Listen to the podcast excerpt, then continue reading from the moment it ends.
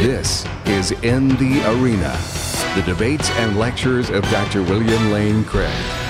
In this presentation, Dr. Craig debates Shabir Ally on the question Did Jesus rise from the dead? For more, go to reasonablefaith.org. Good evening, ladies, gentlemen, and fellow McGill students, and welcome to Hoax or History, a formal debate on the topic of the physical resurrection of Jesus Christ. My name is Enik, and on behalf of Campus for Christ, I would like to thank you all very much for being here tonight. We hope you enjoy this event, and on each of your seats, there are comment cards which we would ask you to fill out and leave with us so that we can read your feedback. And we'll give some time after the debate for you to do that. Campus for Christ is an interdenominational Christian club that exists here at McGill University to be a spiritual resource to students in order to create an environment where students feel comfortable to learn more about the message of Jesus and to grow in their relationship with God. We are holding this debate in order to encourage spiritual dialogue on campus, based on our experience that students are interested in discussing such topics, and as such, we wish to hold events that are relevant and interesting. Our intent is that by respectfully presenting solid arguments for both sides of this debate, students will learn more and be able to better understand a topic whose historic historic significance is unquestionable. Tonight, we have the pleasure and privilege to introduce to you our two debaters, both from very different backgrounds and extremely knowledgeable in the topic of the resurrection. Mr. Shabir Ally holds a BA in Religious Studies from Laurentian University with a specialization in biblical literature, and an MA in Religious Studies from the University of Toronto with a specialization in Quranic exegesis. He is currently in his fourth year of PhD studies in Quranic exegesis at the University of Toronto. He is also the president of the Islamic Information and Dawah Center International in Toronto, where he functions as an imam. He travels internationally to re- represent Islam in public lectures and interfaith dialogues. He also explains Islam on a weekly television program called Let the Quran Speak. Past episodes of this show may be viewed online at www.quranspeaks.com. Dr. William Lane Craig is married with two children and currently is a research professor in philosophy at Talbot School of Theology, Biola University in La Mirada, California. Dr. Craig earned a doctorate in philosophy at the University of Birmingham and a doctorate in, th- in theology at the University of Munich. He has authored, co authored, and edited over 30 books and over 100 articles in professional journals. He is a frequent public speaker and debater on university campuses. If you're interested in more of his work, he also has a website, www.reasonablefaith.org, with a large number of lectures, articles, and other resources available.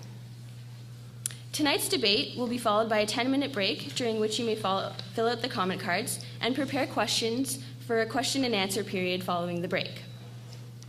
We are also pleased that the McGill Debating Society has accepted to moderate this debate, and we would like to thank them for their participation. Here to explain the format of tonight's debate is our moderator, Nicole.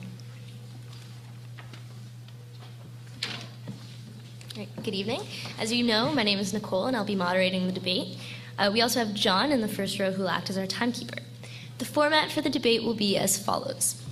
We will invite both of our speakers to begin with opening remarks lasting 20 minutes.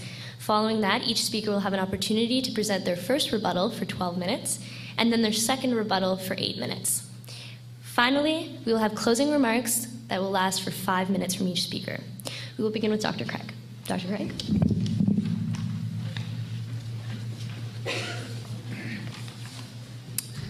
Good evening, and to our Arabic speakers, I say Salamu alaikum. Jesus of Nazareth is the most influential person who ever lived. 20th centuries after his death, he continues to exert his power of fascination over the minds of men and women. But who is Jesus really? I believe that the key to answering that question lies in the purported fact of his resurrection.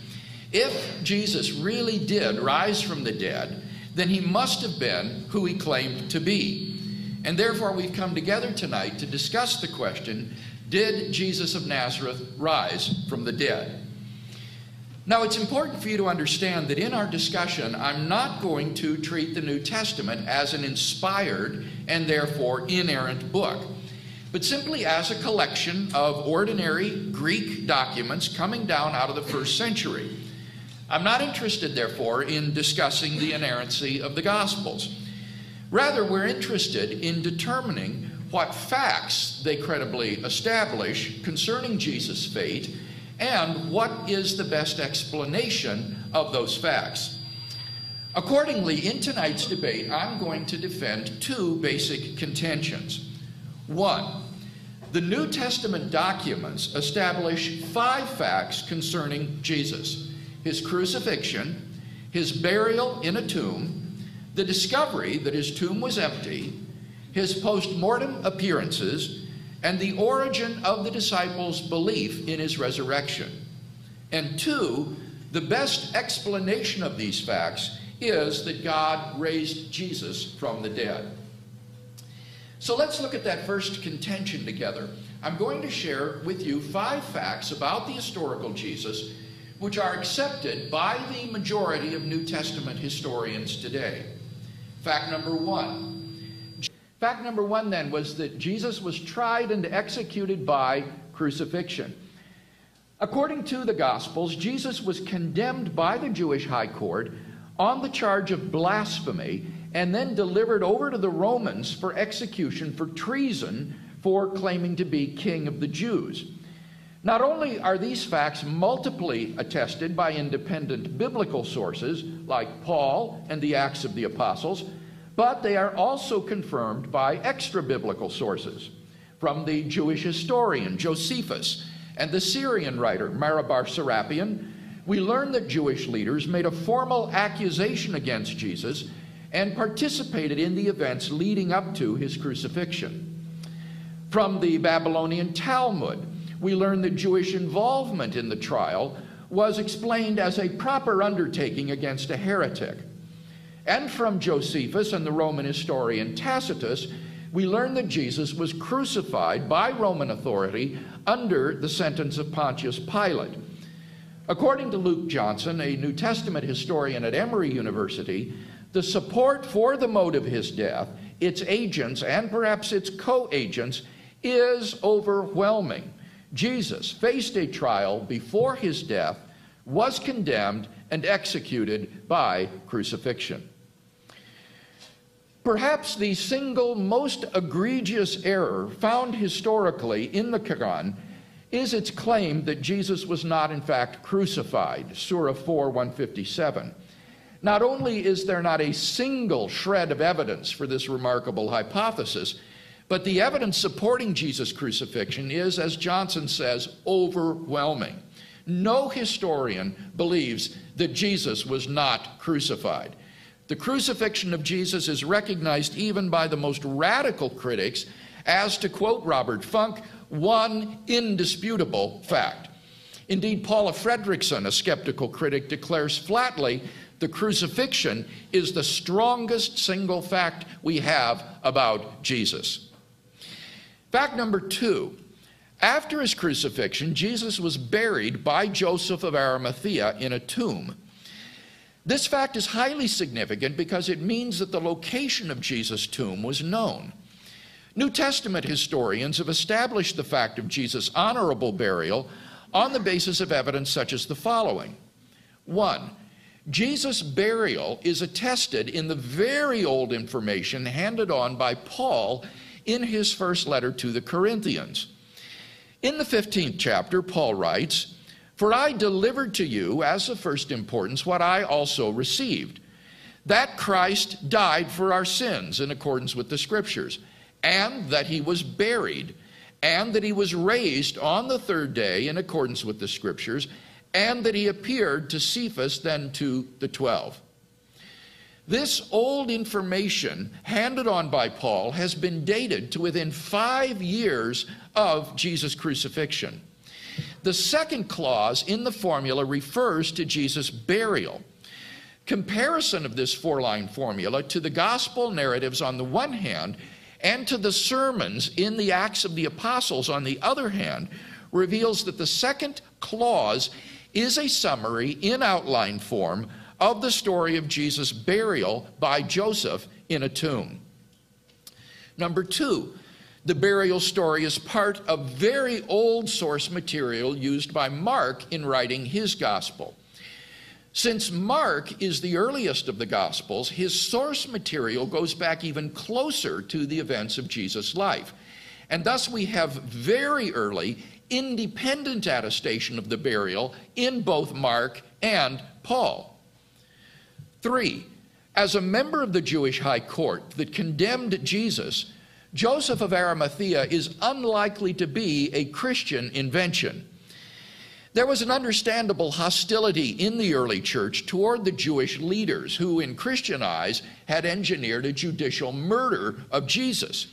Thus, according to the late New Testament scholar Raymond Brown, Jesus' burial by Joseph is very probable since a Christian fictional creation of a Jewish Sanhedrist who does what is right by Jesus is almost inexplicable.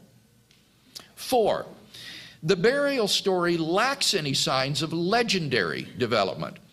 Dale Allison, an eminent historical Jesus scholar, observes Mark's story of Jesus' burial by Joseph contains neither fantastic elements nor Christian motifs, and so creates no impression of being a legend.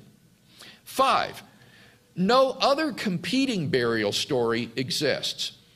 If the story of Jesus' burial were a legendary fiction which arose much later than the original event, then it's strange that we have no traces at all of the real account or even competing legendary stories.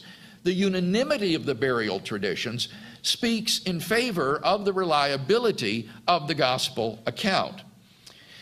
For these and other reasons, the majority of New Testament critics concur that Jesus was buried by Joseph of Arimathea in a tomb. According to the late John A.T. Robinson of Cambridge University, the burial of Jesus in the tomb is one of the earliest and best attested facts about Jesus.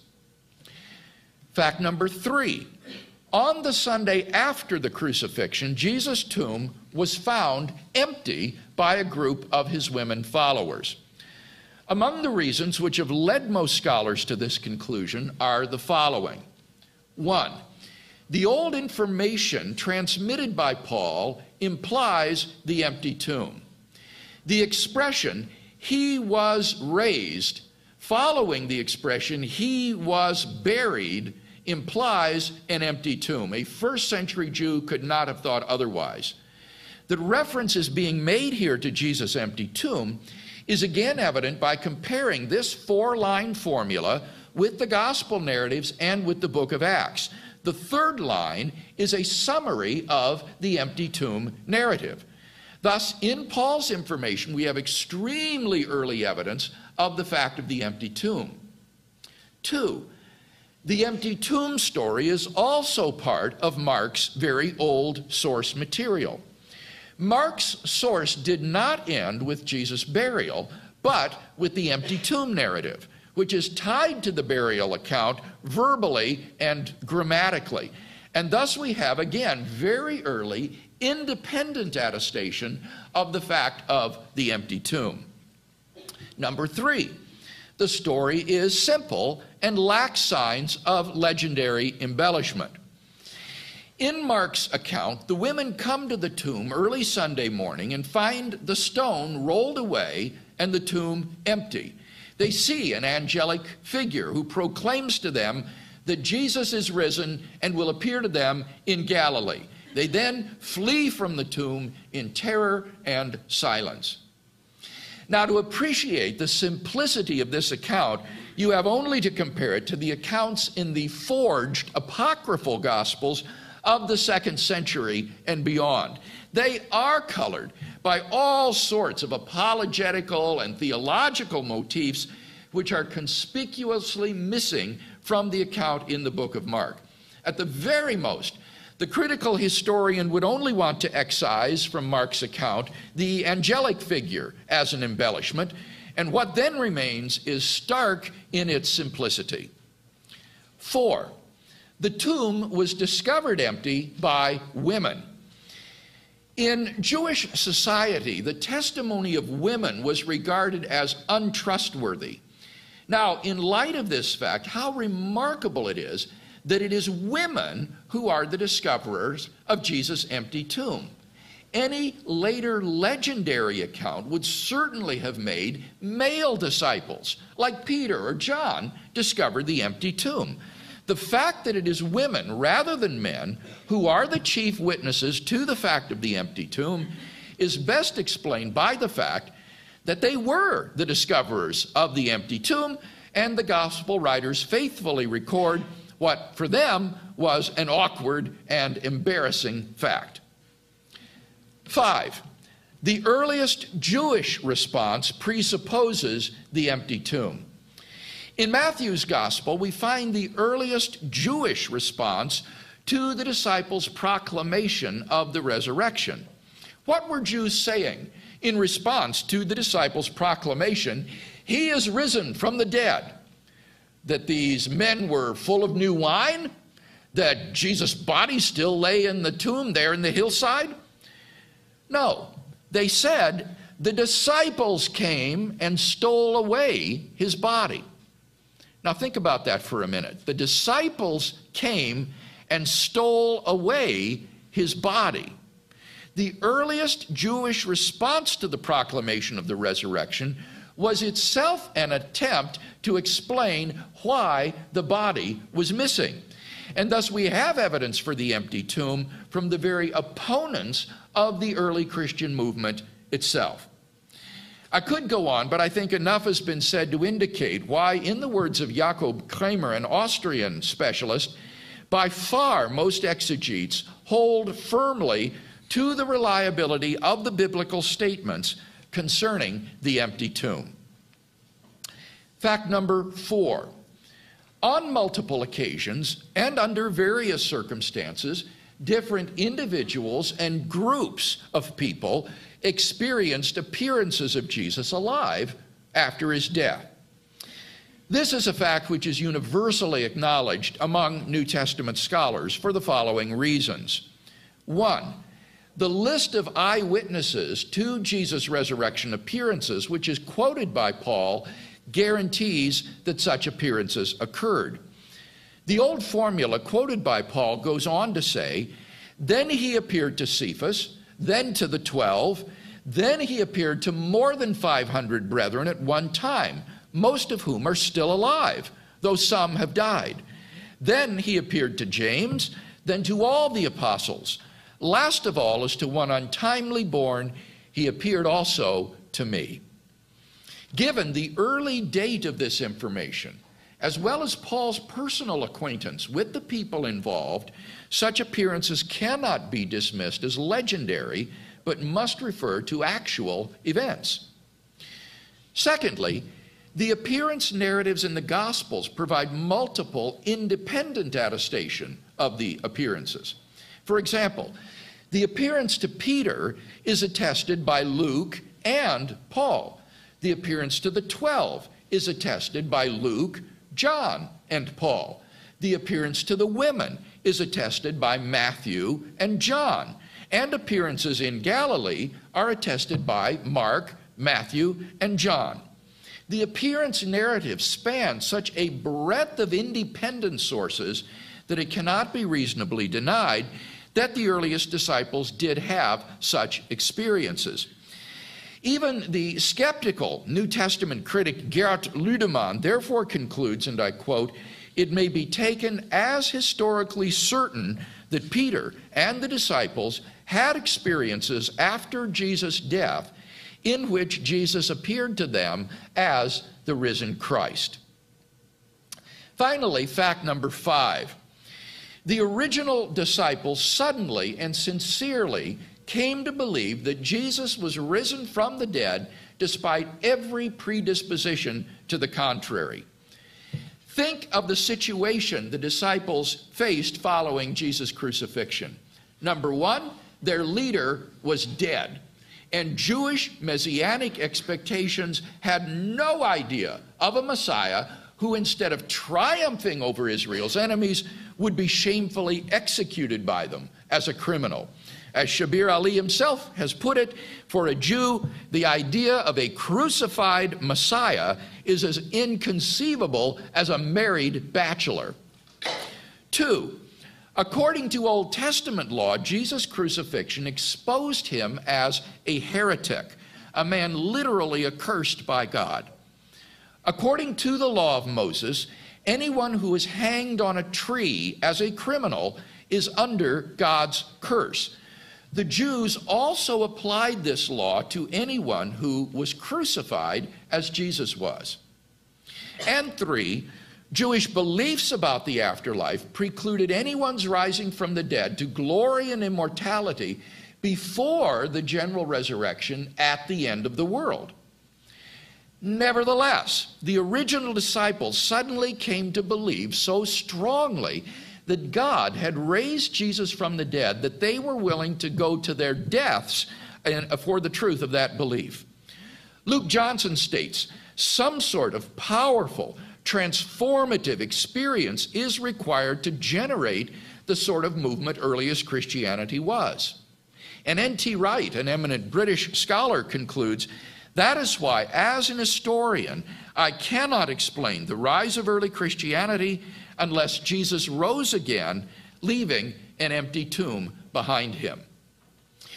In summary, then, there are five facts which are agreed upon today by the majority of scholars who have written on the subject Jesus' trial and crucifixion, his burial by Joseph of Arimathea, the discovery of his empty tomb, his post mortem appearances, and the origin of the disciples' belief in his resurrection.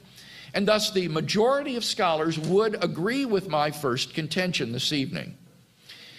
But that leads to my second basic contention that the best explanation of these facts is that God raised Jesus from the dead. In his book, Justifying Historical Descriptions, historian C.B. McCullagh lists six tests which historians use in determining what is the best explanation for given historical facts. The hypothesis, God raised Jesus from the dead, passes all six of these tests. Number one, it has great explanatory scope. It explains why the tomb was found empty, why the disciples saw post-mortem appearances of Jesus, and why the Christian faith came into being. Number two, it has great explanatory power.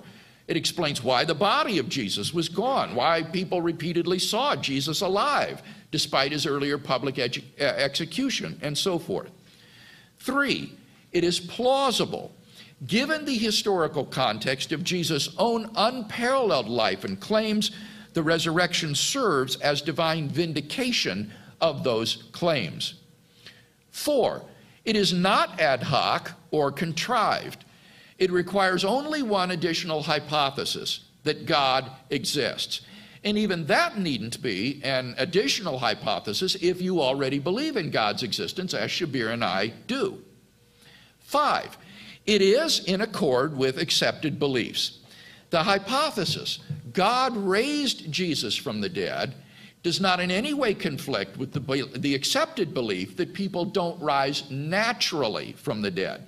The Christian accepts that belief as wholeheartedly as he accepts the belief that God raised Jesus from the dead.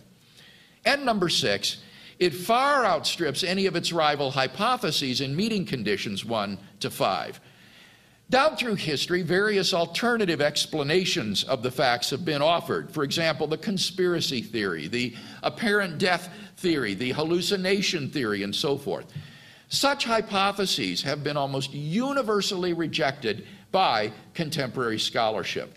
No naturalistic hypothesis has attracted a great number of scholars. So, on this basis, it seems to me that we should conclude that the best explanation of the evidence is the one that the original disciples themselves gave namely, God raised Jesus from the dead. Generous uh, introduction and uh, Anik as well. Uh, thank you, John, for inviting me to this uh, um, forum. And Dr. Craig, thank you for uh, giving me the opportunity to share this platform with you. It is indeed my honor and, and great pleasure. I begin by praising God as usual. Uh, but before I go any further, I realize that debates, of, especially of a theological kind, generally are taken very seriously. Sometimes we get too serious, and I thought I'll just share this with you. On my way here, I picked this up as a, a piece of memorabilia. It says on it, Montreal was so expensive I could only afford half a mug. and indeed, it is only half a mug. And how this relates to tonight's uh, debate, of course, is that in a debating situation, each side is expected uh, only to present one side of the argument. And uh, that is different from an academic discourse in which uh, each person would have the obligation of presenting the whole uh, discussion uh, with all of its pros and cons, pluses and minuses, in favor and, and against, and so on. Uh, but uh, for us to make sense of our debate, we have to think of the whole mug. We need to put together what Dr. Craig says and, and what I say. And in fact, our debate tonight will bring together, I hope, uh, people in dialogue, Christians and Muslims, so that uh, what one person knows will add to what the other person knows, and together we will complete uh, the mugs. Uh, and in fact, I would like to present this to my good friend, Dr. Craig.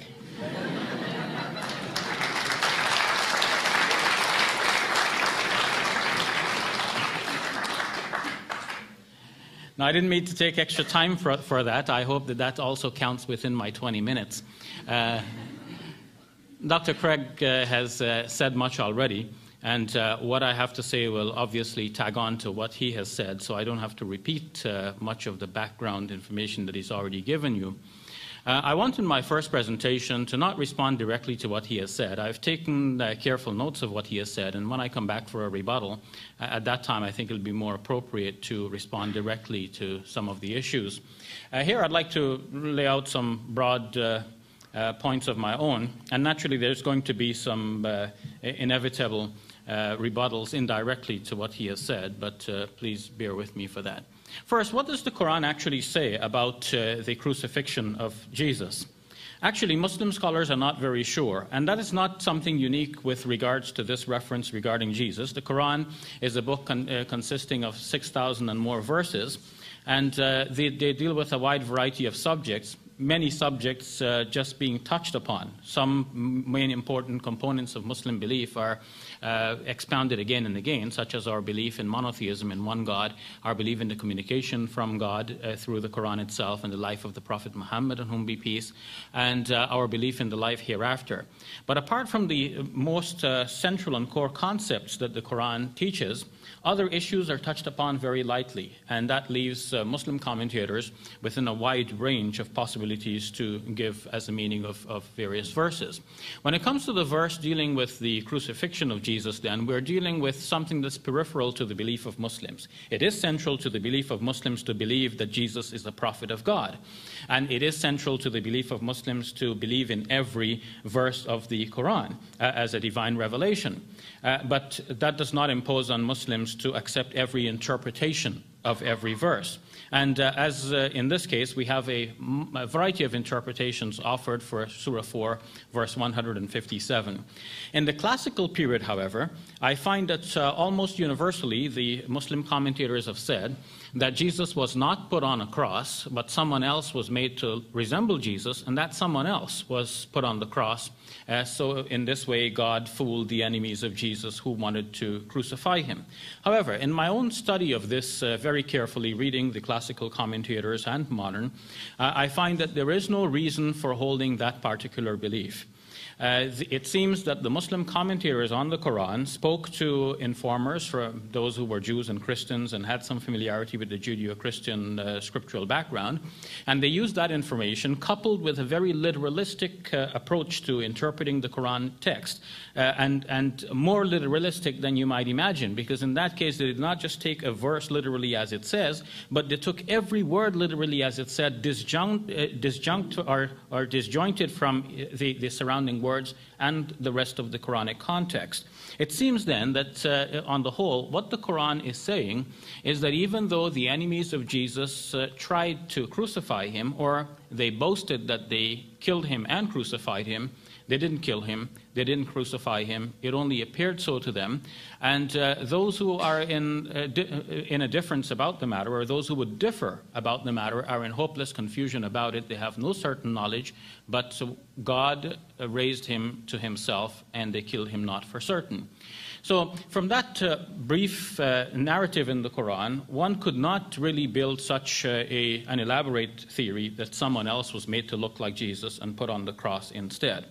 Uh, you may have questions about the specific wording of that uh, passage and how the commentators came to their understanding uh, that I've just explained, but we'll, we'll deal with that as it comes.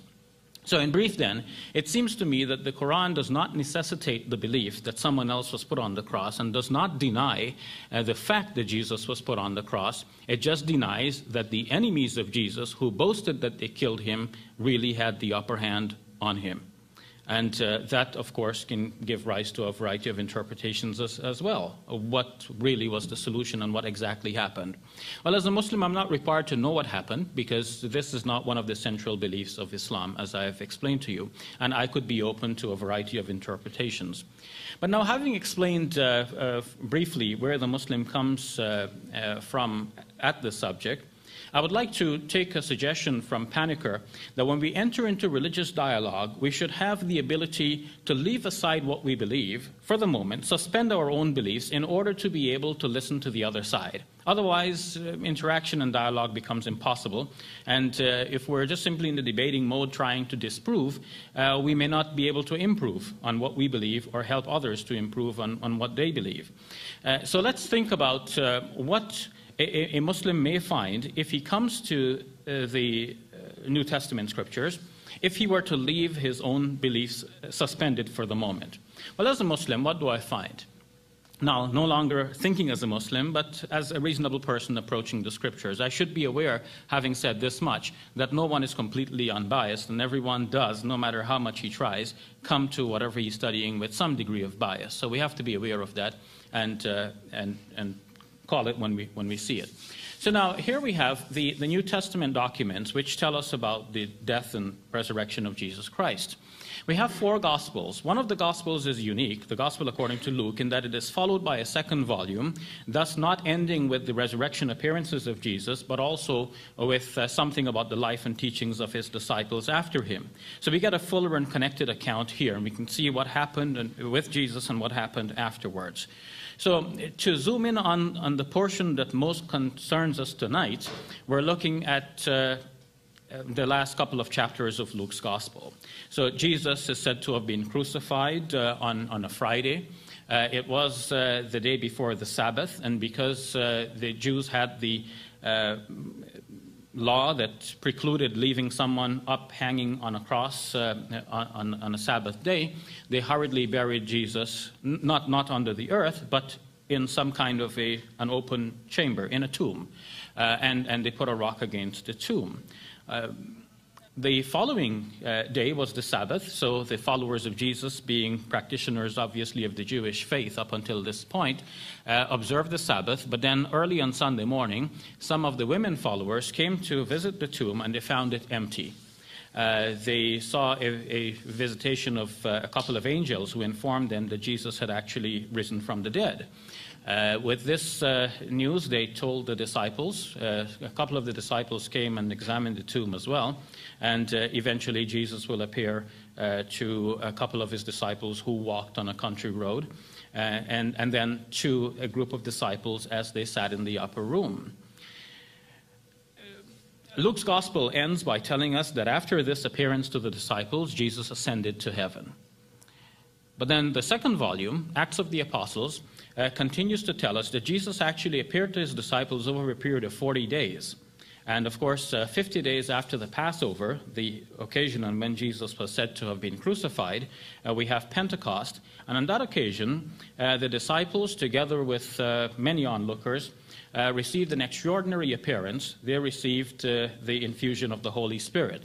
With that, they preached to the crowd about the fact of Jesus' resurrection, and many were converted on the spot. So now that's the broad outline. But then what are the details? we have not only Luke's gospel, but we have Matthew, Mark, and John. And uh, Dr. Craig has told us that Mark, Mark was written first.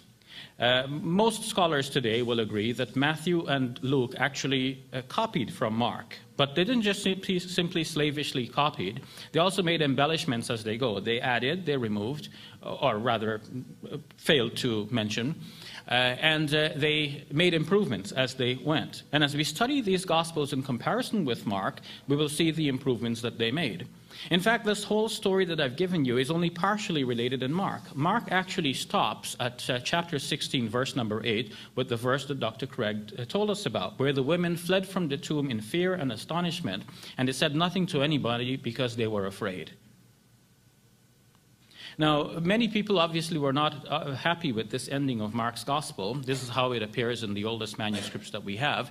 So we also find some other uh, endings floating around. There is a so called longer ending, another so called shorter ending, and then in, in a manuscript kept in a, a, library in Washington called the Freer Logion, from, named after the library, there is even an insertion into the longer ending. So you have Mark's gospel stopping at verse number 8, then you have another 12 verses tacked on in what is called the longer longer ending, verses 9 to 20.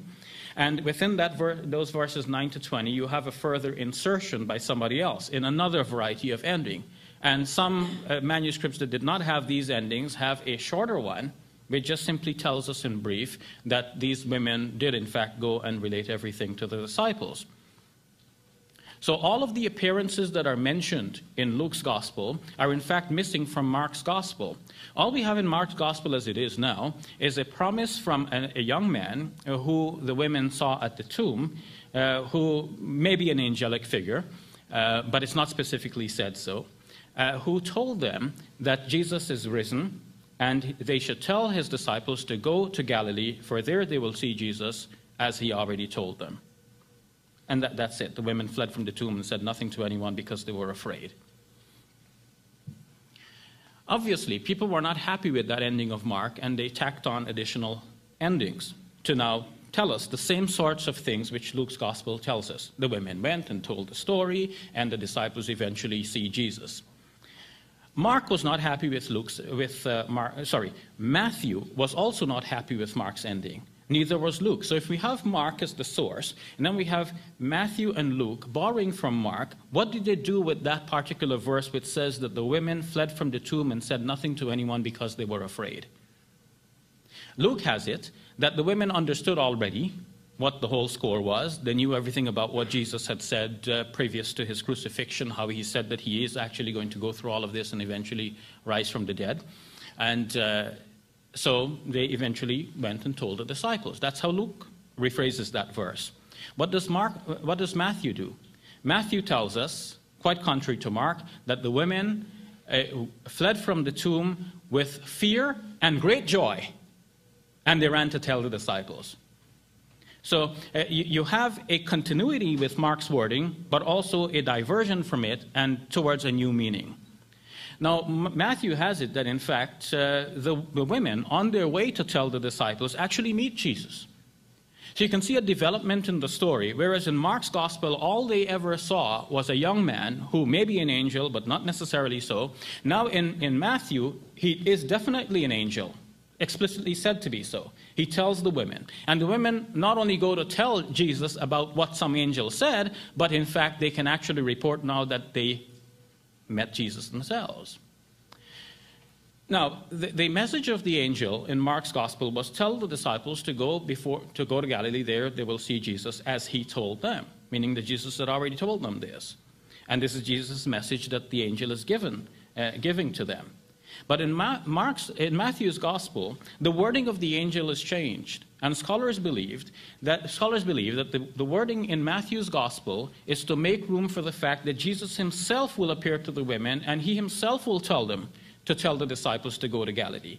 So in Mark, Matthew's gospel, the angel actually tells them that I have told you. Not that this is Jesus' message to you, this is my message to you, because Jesus will give his own message.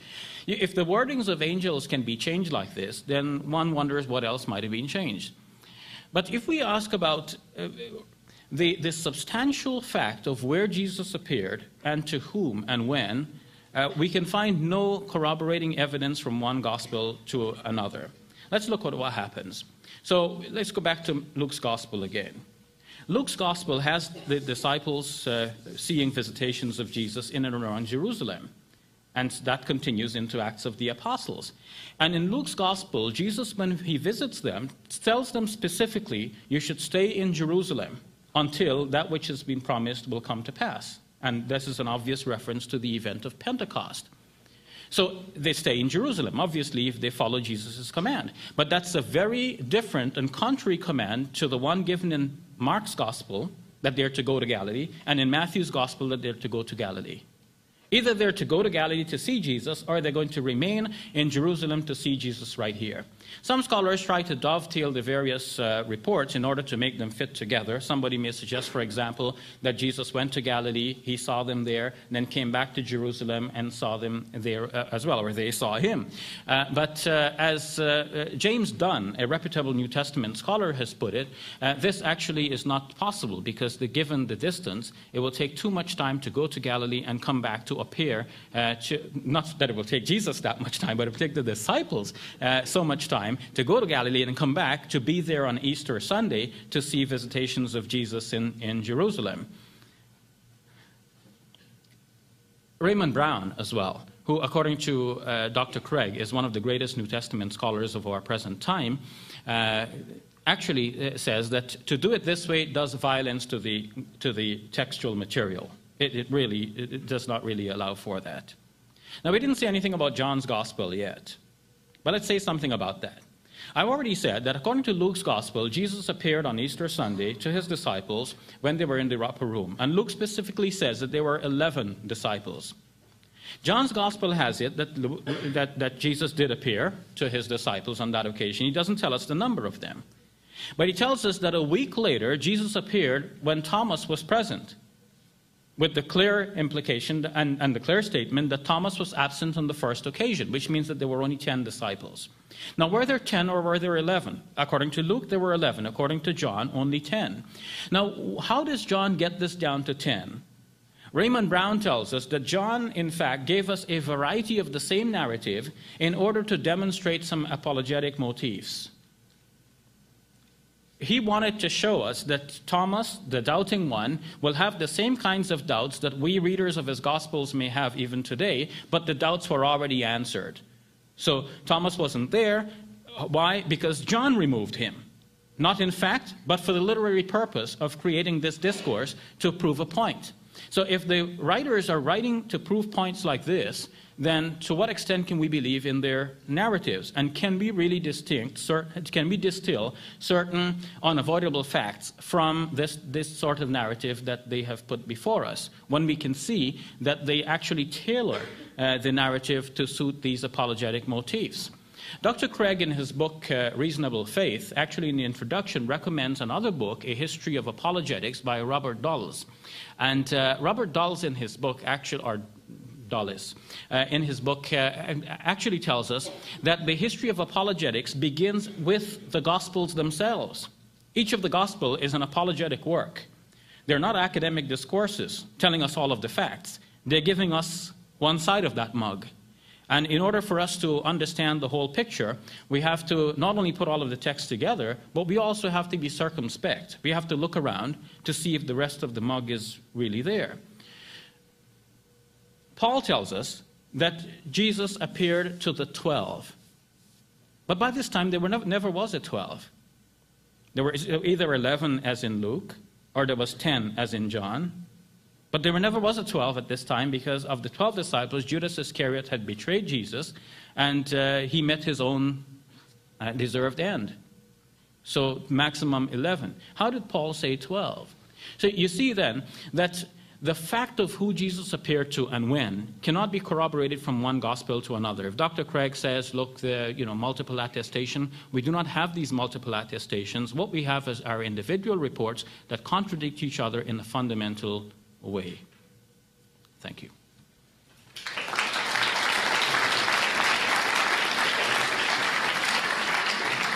Thank you very much, Mr. Ally. And we now invite up Dr. Craig for his 12 minute first rebuttal. Well, I find myself in something of a quandary here in that uh, I don't disagree with hardly anything that Shabir has just said in his speech. Um, remember, I said I would defend five facts uh, in tonight's debate. First of all, that Jesus was tried and crucified, that he was buried by Joseph of Arimathea in a tomb, that that tomb was found empty by a group of his women followers on Sunday morning that he then after appeared to various individuals and groups of people, and that the original disciples came to believe in his resurrection despite every predisposition to the contrary.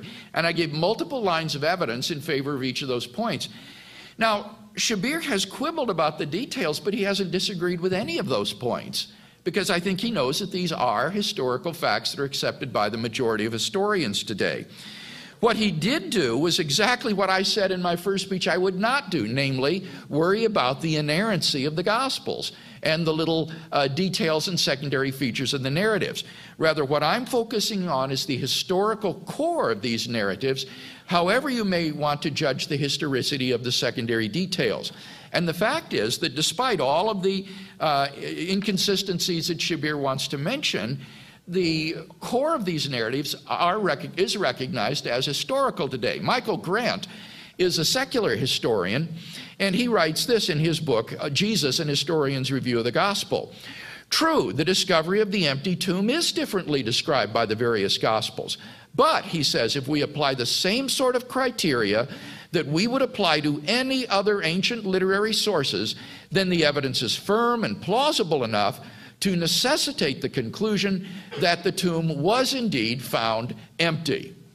Uh, as an example, in uh, secular ancient history, Livy and Polybius give us two irreconcilable accounts of Hannibal's campaign to cross the Alps with elephants in his uh, war against Rome. They're incompatible with each other, but no ancient, or no brother doubts rather, that Hannibal, in fact, did mount such a campaign against Rome. So the fact of the matter is that the gospel accounts are historical in their core, however, you might adjudge these secondary details. In fact, all four gospels agree that Jesus of Nazareth was crucified in Jerusalem by Roman authority during the Passover feast, having been arrested and convicted on charges of blasphemy by the Jewish Sanhedrin and then slandered before the Roman governor Pilate on charges of treason. He died within several hours and was buried Friday afternoon by Joseph of Arimathea in a tomb which was sealed with a stone. Certain women followers of Jesus, including Mary Magdalene, mentioned by name, having observed his interment, visited his tomb early on Sunday morning only to find it empty. Thereafter, Jesus appeared alive from the dead to the disciples including Peter, who became proclaimers of the message of his resurrection. All four of the Gospels attest to all of those facts. If you were to include facts that were mentioned by, say, three out of the four, well, then even more details could be added to the list. But I think it's clear that the uh, core is well attested. In fact, N.T. Wright, an eminent British scholar, in his book on the resurrection, says that the empty tomb and appearances have such a historical probability as to be virtually certain, like the death of Augustus in AD 14 or the fall of Jerusalem in AD 70. That is how well established these uh, appearances and the discovery of the empty tomb are. Now, as I look more closely at what Shabir had to say, he didn't present any arguments against the crucifixion. He didn't deny the burial by Joseph of Arimathea. With respect to the empty tomb, he again uh, said there are later developments in the Gospels, but again, that's why I focus on the core facts. Uh, he points out, with respect to the appearances, that Mark's Gospel ends before narrating any appearances. That's true, but Mark does foreshadow an appearance in Galilee, which is then narrated in Matthew as well as in John. And uh, you can use the Greek New Testament to read these in the original languages, such as I do, so that we can read the original manuscripts as they actually existed. With respect to the appearances, he says there's no corroborating evidence of the appearances, and that's simply false. As I explained in my first speech, in the Gospels, we have multiple independent sources for these appearances. The appearance to Peter is attested by both Luke and independently by Paul. The appearance to the 12 independently by Luke, John, and Paul. The appearance to women by Matthew and John, and the Galilean appearances by Mark, Matthew, and John. This is one of the surest marks of historicity because you have independent sources narrating the same event, which increases the historical credibility of those events. And finally, I pointed out that the original disciples' belief in Jesus' resurrection um, was something that uh, needs to be explained. Now, what is the best explanation of these? Well, I think it is the one the disciples gave, namely, that God raised Jesus from the dead. What Shabir contends in his published work is that the best explanation is to say that Jesus was taken down from the cross barely alive, placed in the tomb, and then God assumed him directly into heaven before he could die. Now, I want to make a few observations about this theory. First of all, a preliminary observation. No true Muslim can hold to this view. The Quran is very straightforward and unambiguous. It says, Wama qataluhu wama salabuhu. They did not kill him. They did not crucify him. The ambiguity that Shabir is talking about is in the latter part of that verse, which says it only appeared to them that they did. But the first part is very clear, straightforwardly and unambiguously. The Quran says they did not crucify Jesus, they did not kill Jesus. Unfortunately, the Quran is straightforwardly and unambiguously mistaken in this. The over, evidence is overwhelming for Jesus' crucifixion. And that's why Shabir deserts the Quran and instead affirms that, in fact, Jesus was crucified, but he wasn't killed. And as a result, what Shabir winds up with is a view that is neither Islam nor Christianity, uh, but a kind of mishmash of the truth, what, what we might call Chrislam, uh, a sort of mishmash of Christianity and Islam. Namely, Jesus was crucified, but he didn't die. But what I want to know is if you've already deserted Islam by denying that the Quran is correct in saying that Jesus was not crucified, why not be consistent and go all the way and say that yes, he was crucified and he was killed and then raised from the dead? And I do think that this is the view uh, Shabir should adopt because his own view has real problems, I think, both historically and theologically. Let me mention some historical objections to his view. First, mere visionary appearances cannot explain the origin of the disciples' belief in Jesus' resurrection. The German scholar Hans Kessler points out that the idea of an isolated resurrection before the general resurrection at the end of the world goes against all prior Jewish modes of thought. So if the disciples saw visions of Jesus, uh, as Shabir admits that they did, they wouldn't have concluded he was risen from the dead. As James D.G. Dunn, whom Shabir quoted in his opening speech, says, it remains an indisputable fact that the earliest believers were absolutely convinced that they had seen Jesus risen from the dead. And yet, why did they conclude that it was Jesus risen from the dead? Why not simply a vision of the dead man? Why draw the astonishing conclusion that the resurrection had already taken place in the case of a single individual, separate from and prior to the general resurrection? There isn't any good answer to that question on Shabir's view. Mere visions of Jesus after his death would not lead to belief in his resurrection. Second problem is that the New Testament consistently draws a distinction between a resurrection appearance of Jesus and mere visions of Jesus. The appearances were confined to a short period of time following the crucifixion. But visions of the exalted Christ went on in the early church. Even Gerd Ludemann admits that most scholars recognize this distinction. And what that means is you can't explain the resurrection appearances as mere visions, as Shabir wants to do. Third problem historically is that it's highly improbable that Jesus was still alive when he was taken down from the cross. The Romans were professional executioners. They were good at killing people. Uh, if Jesus had still been alive, they would have broken his legs so as to ensure his death on the cross. And in any case, the spear thrust into Jesus' side by one of the soldiers is an attested method of ensuring death by crucifixion that is found in Roman sources outside the New Testament.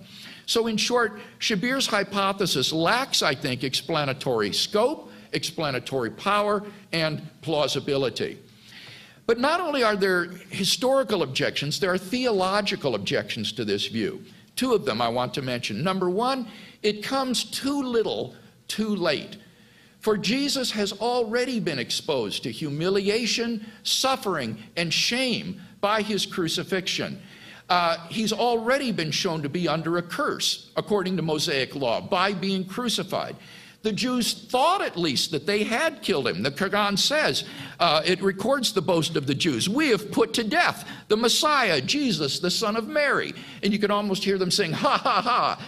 They were boasting that they had killed Jesus. As long as they thought they had done this, there's no point in bringing him back to life or raising him to heaven from inside the tomb once he's already been humiliated, suffered, and crucified. It comes too little too late.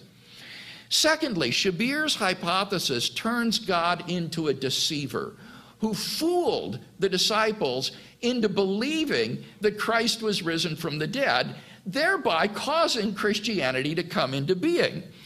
Um, on Shabir's view, it is Allah Himself who is responsible for foisting the false religion of Christianity upon the world. According to the Hadith of Sahih Muslim, on the day of resurrection, Christians will be summoned by God and thrown into the fires of hell because they worship Jesus as the Son of God. And yet, according to Shabir's view, it is God Himself who is responsible for this blasphemy by tricking the disciples into thinking Jesus was risen from the dead and thereby foisting the Christian religion upon the world.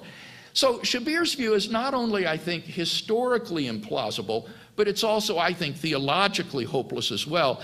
I think that his uh, view is vastly inferior to the resurrection hypothesis, which was, after all, the hypothesis that the original disciples gave to explain their experience of Jesus after his death.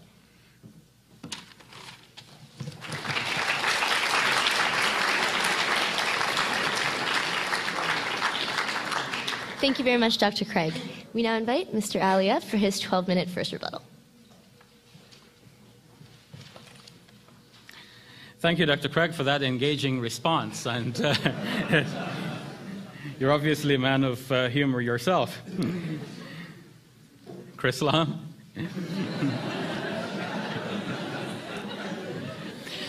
there is more to that verse than Dr. Craig has uh, been able to explain he focused on the ending of that verse, but the Muslim commentators focused on the middle section of that verse, which says, Ma qataluhu wa ma salabuhu. They killed him not, they did not crucify him.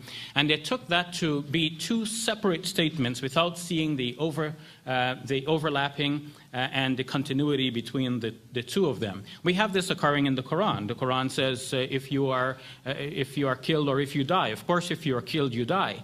Uh, but there, there are two separate modes being spoken about killed, meaning that you're killed by some other entity, and die, meaning that you just simply die by what people might call natural causes. Uh, in, in, this case, they, they, they killed him not, they did not crucify him, seems to be two separate statements, but there is an overlap. And we can see that wherever in the Quran the term crucifixion is used, it means to kill by the specific method of crucifixion. We have this, for example, in Surah 5, verse 33, where the penalty for a, group of people referred to as the Muharibun is that they may be either killed or crucified. So the or here may seem that uh, obviously that there is no overlap, but obviously there is an overlap. The person might be killed by some other method or might be killed by the specific method of crucifixion.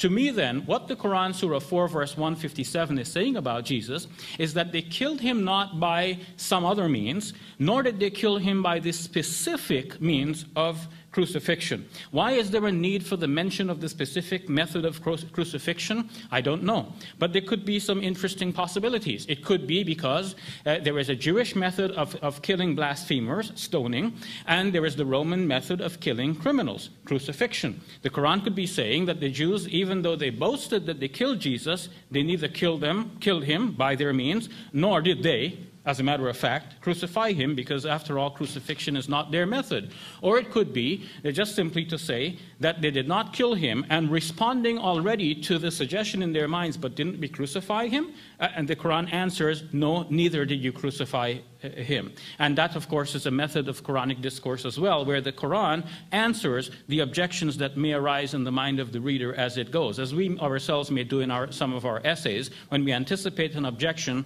we write the answer to the objection immediately, dealing with the anticipated objection.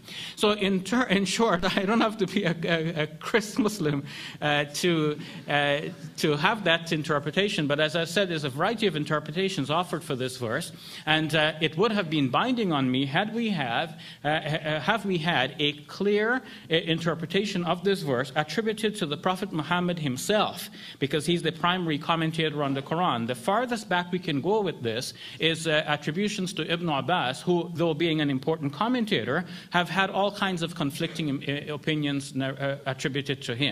A, a, positive point and also its negation. So one has to be careful in taking these attributions. In any case, after all, he may have explained certain things based on his own knowledge or based on what he received from informers of Jewish uh, and Christian origins. And in that case, it's not necessary that Muslims should adhere to those interpretations. So, so much for the interpretation of, uh, of the Quran. Uh, what about the fact of, cru- of, uh, of crucifixion? Of course, what Dr. Craig is stressing is that Jesus died by crucifixion and that this is attested widely by, by historians. Right, let me step back for a moment and say something about his five so called facts. Now, after his debate with uh, uh, Gerd Ludemann, uh, Robert Gundry complained that Dr. Craig should not call these facts. He means that these are propositions and uh, purported facts. Uh, and he accepted the correction, but it looks like we're back where we started, Dr. Craig. They're not facts, they're, they're your contentions. Uh, what about the fact that Jesus died by crucifixion? Well, the scholars who say that Jesus died by crucifixion accept that as a fact because uh, we presuppose that anyone who was alive 2,000 years ago is by now dead. And if he's missing, well, then he's presumed dead. Uh, the, the, the scholars that we're dealing with are just simply presuming that Jesus died and that's the end of it if we would have the, the number of scholars agreeing that Jesus uh, was crucified and died by the method, agreeing that Jesus also resurrected from the dead, that's a different matter. And that brings me to another point about Dr. Craig's facts. What he does is that he borrows what some scholars said about one fact and what some scholars said about the other fact, and, and then he tells us that the majority of scholars, but they're not the same majority of scholars. You may have a situation where, uh, within certain conservative or evangelical circles, you have uh, a large number of scholars still holding to the fact of the resurrection of Jesus, and, uh, or to the belief in the resurrection of Jesus. And they would uh, cull together a number of facts that they think support that final conclusion, including the fact that he died by crucifixion, uh, the tomb was empty and discovered empty, he appeared to his disciples, and so on. But uh, on the other hand, if you mention, for example, Michael Grant, as, uh, Dr. Craig has mentioned in support of one of his, of his facts, we'll find that the same scholar does not hold to the fact that Jesus resurrected from the dead, and he thinks that Jesus also already preconditioned his disciples in such a way that after his uh, event of the crucifixion, uh, they naturally believed that they were seeing Jesus, not that Jesus actually appeared to them. So the same scholar agreeing to one of these facts actually disagrees with the other. In a similar way, he cited Gerd Ludemann as, as, uh, as uh, attesting to the fact that Jesus uh, appeared to his disciples. But for Gerd Ludemann, these appearances were not of Jesus actually appearing to his disciples, but of, their, of his disciples thinking that they were seeing Jesus, but in fact hallucinating. Uh, so you, we cannot take these scholars and say that these five facts are agreed on by the majority of scholars because it's not the same majority. Some scholars hold to this fact and some scholars hold to the other fact but not to that one.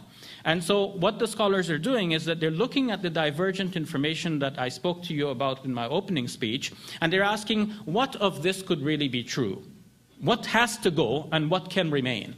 So some shave off some parts of it which they think are totally unacceptable. Like, for example, Matthew's depiction of uh, the dead coming back to life. Matthew says that at the moment of Jesus' crucifixion, or at the moment of uh, his uh, death, uh, the, there was a terrible earthquake, the tombs were opened, and uh, the saints from old came back to life. And after Jesus' uh, resurrection, they went into the city and, and um, were seen by many people. Most scholars dispute that fact. And uh, Dr. Craig doesn't want to think about inerrancy, uh, but uh, you have to, because if Matthew can invent such an important uh, and major statement about something that has happened, the resurrection of such multiple saints, then what else did he invent? That's a very important question. Uh, Dr. Craig himself uh, has remarked that only a few conservative scholars will hold to that as a fact today. So, if we were to continue, the, the, the understanding that Jesus died of crucifixion is just simply because of the time in which he lived and the 2,000 years that separate him from us. But if we ask, what verification was there really that Jesus actually died at the time? You'll be surprised that, uh, according to Jan Bondeson, uh, it, it, was for many centuries a, a, puzzle for people to determine precisely the moment of death. In fact, it still remains a puzzle to this day. And occasionally we read about somebody who actually was presumed dead, and uh, after all the arrangements were made to bury him, he actually miraculously comes back to, to life. Uh, because, of course, we, something is mysterious here and it's difficult to understand. John Bondeson even quotes Pliny, the, the historian, uh, Pliny the Younger, uh, from the uh, time of the early church, who actually expressed his dismay that we cannot uh, really determine finally the time of death because there were so many instances of a person presumed dead who actually came back to life. And the New Testament itself, in uh, the Acts of the Apostles, chapter 14, uh, the Jews stoned Paul and left him for dead, but when they left, he got up and walked away. Acts chapter 14. So we have instances where in that time people could not determine finally that a person was actually dead.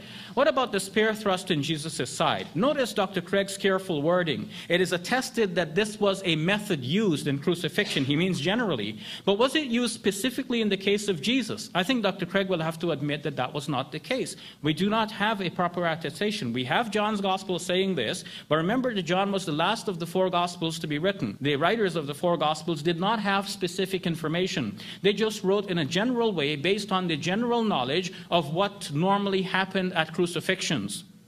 John, in his case, being the last of the four, is dealing with the fact that people were doubting that Jesus actually died, and uh, he introduced a spear thrust to convince those who might doubt.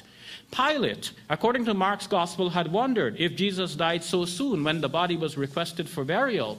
Uh, but Matthew and Mark, remember, were copying, uh, sorry, Matthew and Luke were copying Mark. What did they do with this fact that Pilate expressed doubt? They didn't mention it.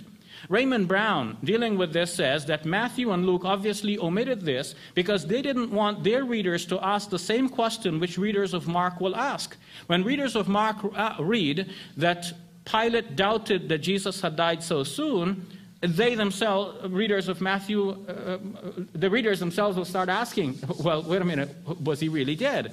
So Matthew and Luke, the later Gospels, not wanting the same question to be asked by their readers, just simply omitted the mention. Of course, now the four Gospels are together. You can read them all. But at the time when they were first written and circulated, they were in separate, separate scrolls and circulated in different areas. Traditionally, it was said that uh, Mark was written at Rome, uh, Matthew at Antioch, uh, Luke at Caesarea, and uh, John at Ephesus. So different writers were writing for different audiences, and they modified the facts in order to prove their own apologetic points. So Dr. Craig thinks that he's starting with certain facts which are distilled from the Gospels, which he can champion now in his own apologetic discourse, not realizing, or not, he has actually, because he recommended the book uh, History of Apologetics, but not bringing to his consciousness the fact that he's already dealing with apologetic, uh, introduce, apologetically introduced points that he is now using uh, to base his interpretation. They are already interpreted interpretations, they are not uh, facts. And I leave that with you.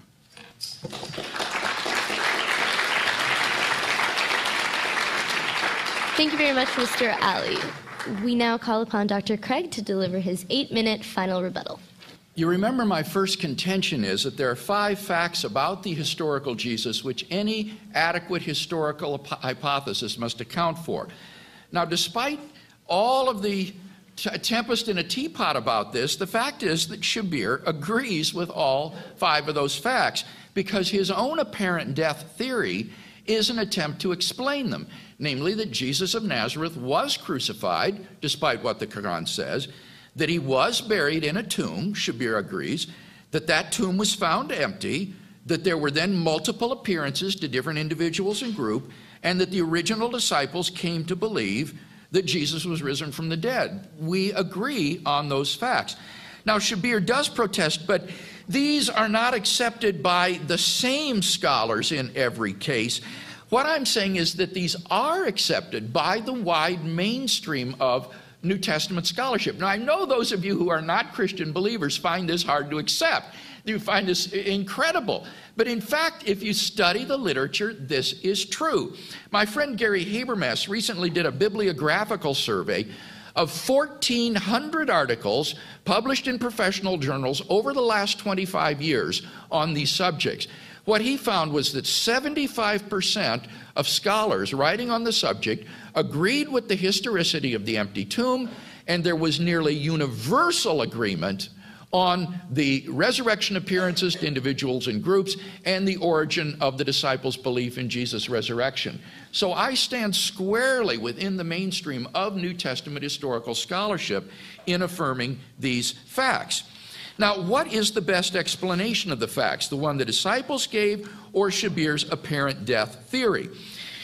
I said, first of all, that no sincere Muslim can hold to the apparent death theory because the Quran says unambiguously and straightforwardly that Jesus was not crucified. Ah, here I need my Quran. And Shabir says, no, you're misinterpreting the verse and gives an example in Surah 533 that he says is supposed to suggest the same sort of ambiguity. Here's what that verse says. Those that make war against God and his apostle and spread disorder in the land shall be slain or crucified or have their hands and feet cut off on alternate sides or be banished from the land. It's clear here they're not equating being slain and being crucified. It, it's talking about different alternative means of punishment. And that's not the same phraseology that's found in Surah 4 157, which, as I said, says, Wa Wama qataluhu, wama salabuhu. They did not kill him.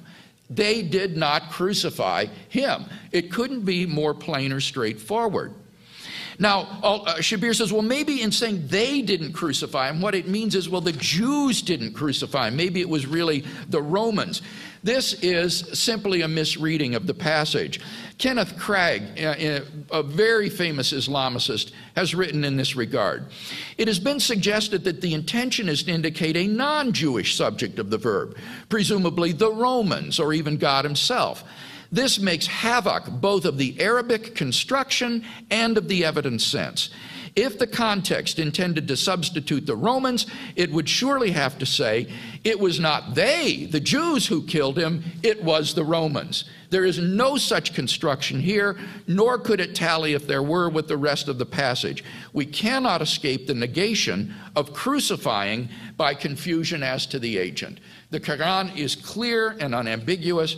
Unfortunately, it is clear and unambiguously mistaken in saying that Jesus was not crucified. So I think, uh, indeed, Shabir is guilty of uh, endorsing Chrislam rather than being a faithful Muslim. And if you are a Muslim tonight, I don't think you can follow him in his theory.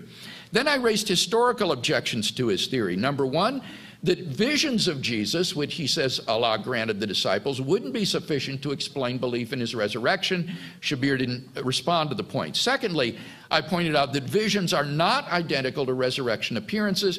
There is a distinction between the two, such that mere visions of Jesus don't mean appearances. Shabir didn't respond to that point. Thirdly, I said it's highly improbable that Jesus was taken down still alive. The Romans were professional executioners. He says, well, he could have been alive. Sure, there's a possibility, but the point is, it's highly, highly improbable. This apparent death theory was already tried in liberal German theology in the late 1700s, early 1800s. It has been unanimously rejected by contemporary scholars. Josephus, the Jewish historian, tells uh, an incident in which he came upon three persons who were acquaintances of his that he found had been crucified. And he immediately talked to the Roman authorities and got them taken down.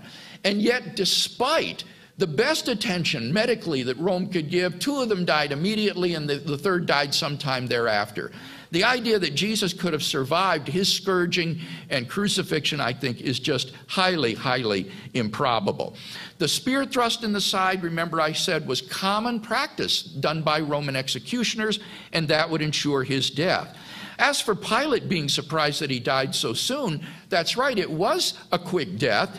And so Pilate determined from the centurion that he was really dead. They verified his death, and that's why they didn't break his leg. So I think Shabir's theory is at least highly improbable. What about the theological objections I raised to it? I said, first of all, it's too little too late.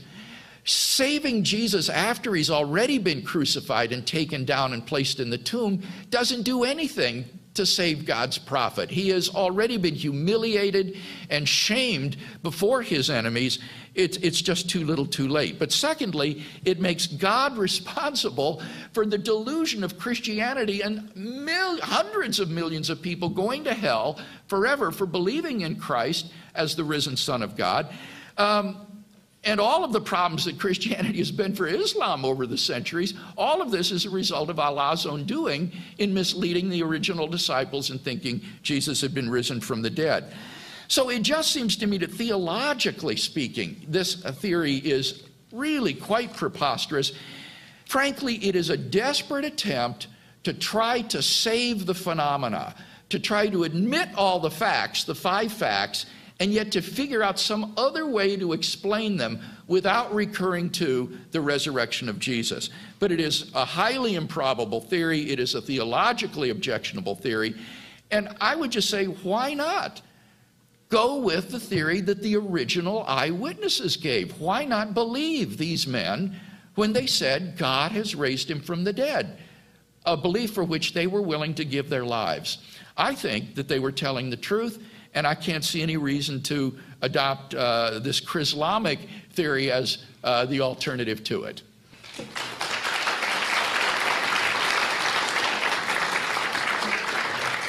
Thank you very much, Dr. Craig. And now we call upon Mr. Ally for the final rebuttal speech of the evening. Thank you, Nicole. Thank you, Dr. Craig. Uh, again, that was uh, very engaging, and I'm very glad that we're having this discussion. Uh, notice what happens when we discuss the same point, uh, and if you follow the trace of what is being discussed. I said that Dr. Craig uh, spoke about the spear thrust in, in a general way, uh, and, and, now he's come back and, and spoken about it in a more specific way, but still not quite to the point. Uh, he still not, he did not get to the point of saying that this actually happened in the case of Jesus, because obviously we cannot depend on John's gospel on this. So in some, we do not have a specific mention of some specific item that definitely killed Jesus. No, no such mention. Now he says it is common practice. Now he's, he's upping the statement a little bit, but I would like to get some documentation to show that this is actually common practice. Actually, the Gospel of John, uh, in mentioning this, uh, gives the impression that it it was not commonly done. It may be done, but it was not commonly done. So I think Dr. Craig is just for apologetic reasons improving upon the evidence here. Uh, he says that I didn't answer anything about the crucifixion or burial or empty tomb, but if you follow my discourse, I have been answering. I have been speaking about the way in which the crucifixion does not actually contribute to a final conclusion that Dr. Craig wants to reach because Jesus may not have actually died on the cross. And if you say that Jesus appeared again alive, but he wasn't dead in the first place, well, then you do not have a resurrection, you have a resuscitation. So in that case, uh, what need is there to deny the burial or even the empty tomb if the rest of the evidence do not actually add up to a resurrection, which is what uh, the, the topic of our discussion is tonight? What about the appearances? Uh, notice that Dr. Craig says that these appearances were multiply and independently attested. The key word there is independently. Uh, no, if we say that Paul said something and then Luke, his physician, wrote the same thing, is that independent? If we say that Mark said something and then Matthew and, and uh, Luke, depending on Mark, said the same thing, is that independent? Obviously, you're dealing here with a development within early Christianity. And actually, assumption was an earlier form of expression about the, the, the vindication of Jesus than resurrection. And uh, this has been uh, put forward in, in a PhD thesis by Daniel Smith, in his, uh, now published in his book, The Vindication of Jesus in the Sayings Gospel, Q, in the Sayings Gospel Q. Uh, Smith uh, puts forward the hypothesis uh, under his uh, professor, the Q Gospel scholar uh, Kloppenborg at the University of Toronto, to, and he has given ample evidence to show that an earlier form uh, of proclamation about Jesus was that Jesus actually was assumed into heaven. An assumption is different from resurrection, whereas uh, resurrection, you have the dead person coming out from where he is uh, buried and he appears to his disciples.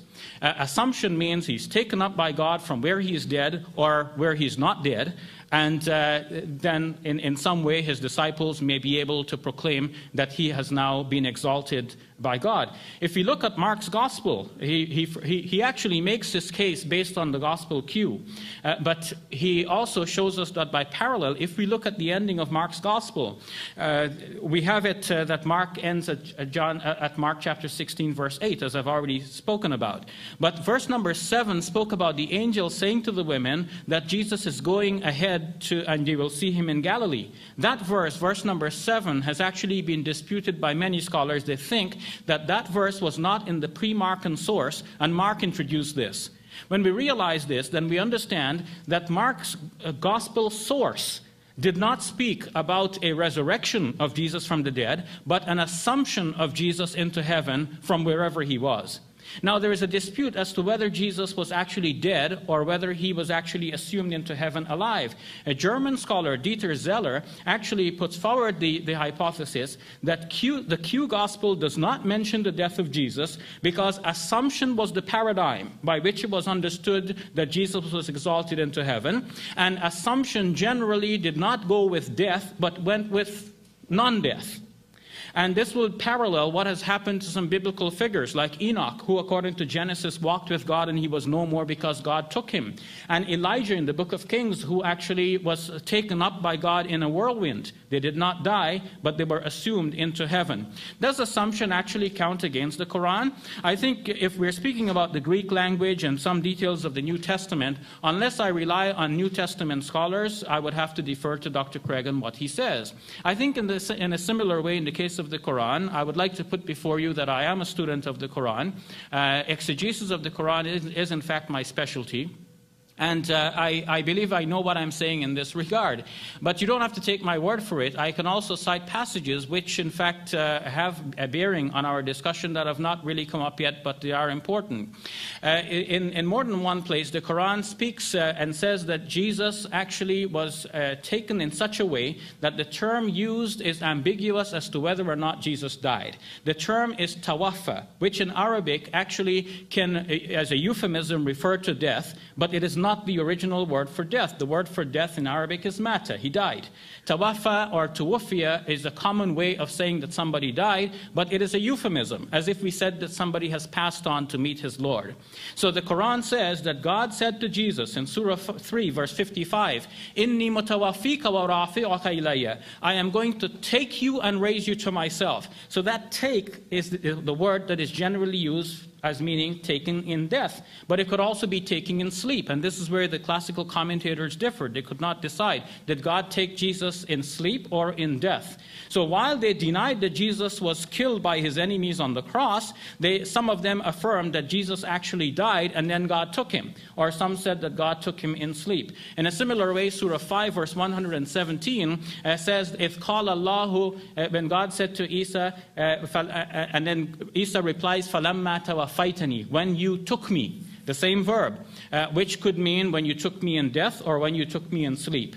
Now, from the details that we have, given the discussions that we have found, uh, given the, the um, uh, thesis of, uh, of uh, Daniel Smith, and others, uh, it is clear that there was in an earlier proclamation before the Gospels was, were written the declaration that Jesus was exalted into heaven, a declaration that fitted more with the idea of, of assumption and not necessitating a resurrection from the dead. This is why we do not have in Mark's Gospel a further narrative which shows that Jesus appeared to his disciples, because that would be resurrection. And uh, the, the original proclamation in Mark's source was actually about assumption. Reginald Fuller, in his uh, formation of the gospel narratives, actually uh, told us too that in Mark's source, minus uh, Mark 16:7, obviously we are dealing here not with a resurrection uh, from the dead, but with an assumption of Jesus into heaven. So, how certain were they that Jesus actually died on, on the cross? They couldn't be certain, because in fact they came to break the legs of the crucified victims to ensure their death, to hasten their death, but they didn't break break the legs of Jesus according to the gospel. So, what then finally killed Jesus? In fact, we have no record. And the Josephus story shows that these guys were up on the cross for three days and then taken down, and still one survived. Jesus was only on the cross for a few hours. What killed him?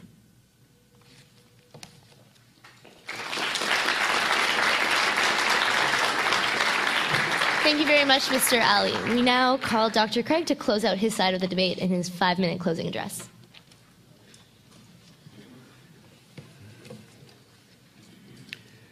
Well, we've certainly gotten into some uh, technical issues of New Testament and Quranic scholarship this evening, but I hope that it has at least provoked your interest to look further into these matters. I've defended two contentions tonight. First, that there are five generally accepted facts about the historical Jesus that need to be explained his crucifixion, his entombment, the discovery of the empty tomb, the resurrection appearances, and the origin of the disciples' belief. Shabir agrees with all five of those facts. Where we differ is while he agrees Jesus was crucified, he doesn't think that Jesus died by crucifixion. But apart from that, we do agree on those five facts. So the real debate comes down to what is the best explanation uh, for these five facts. And I suggested that Shabir's view is deficient in a number of ways. First, historically, I said it lacks explanatory scope because it can't explain the origin of belief in the resurrection. It lacks explanatory power because visions are not the same thing as appearances. And finally, thirdly, it's uh, historically improbable. Now, in his last speech, Shabir attempted to respond to this by saying, well, the primitive Christian belief was not in resurrection of the dead, it was actually in assumption or exaltation into heaven. And I submit to you that that is simply false. In 1 Corinthians 15 3, remember Paul quotes that old source that goes back to within five years of the crucifixion and even closer. And in it, it says, Christ died for our sins, he was buried, and he was raised on the third day in accordance with the scriptures. Belief in the resurrection of Jesus was the primitive belief, and exaltation was part of resurrection. He was not assumed into heaven. N.T. Wright, in his book on the resurrection, says the idea that there was originally no difference for the earliest Christians between resurrection and exaltation ascension is a 20th century fiction based on a misreading of Paul. Our uh, Raymond Brown has said, with respect to belief in the resurrection, it is not accurate to claim that New Testament references to the resurrection of Jesus are ambiguous as to whether they mean bodily resurrection. There was no other kind of resurrection, says Raymond Brown. So I think it's clear that in the primitive belief, the earliest Christians believed in and proclaimed the resurrection of Jesus from the dead. And visions such as you have on Shabir's hypothesis, just doesn't cut the mustard in explaining that. What about the improbability of Jesus being still alive when he was taken down from the cross? The uh, reference for the spear thrust in the side comes from the Roman uh, author Quintilian and is given in my published work. I cannot prove that it actually happened in Jesus' case, but what we can show is that this is uh, a Roman executioner's process to ensure death as is the breaking of the legs. John knows both the breaking of the legs as well as the spear thrust, which shows that he is right in touch with uh, first century normal practices of Roman execution. And therefore, I think we have no reason to doubt that Jesus was taken down dead, which was, after all, the job of these Roman executioners to ensure. Then the theological objections have never been answered in tonight's debate that Shabir's hypothesis is just too little, too late, and it makes God responsible for the delusion of Christianity and all these hundreds of millions of people going to hell for believing something that Allah uh, deceived them into believing by uh, presenting G- them with visions of Jesus and an empty tomb and making them think that he was risen from the dead. So if you're a Muslim student here tonight, I want to encourage you to try to think outside the box. Try not to let your beliefs be determined just by your family and what they might think or what your friends might think. I would encourage you to begin to think for yourself about the claims of Jesus of Nazareth and who he is and whether he might not be who he really is. I wasn't raised in a Christian home myself, but I became a Christian as a teenager when I began to search for the big questions in life. I began to read the New Testament, and I found in the teaching and person of Jesus a wisdom that I'd never encountered anywhere else and an authenticity in this man's life that was just undeniable. And I eventually became a Christian, and it changed my life. Tonight, out in the foyer, the uh, Gideons are going to be giving away free New Testaments to any Muslim student who would like one. And I'd encourage you to pick up one of these, take it home, and do what I did. Read it and ask yourself could Jesus really be who he claimed to be? God raised him from the dead as a divine authentication of those radical claims for which he was crucified. And I think that it could change your life in the same way that it changed mine. Thank you for sharing this debate with me tonight.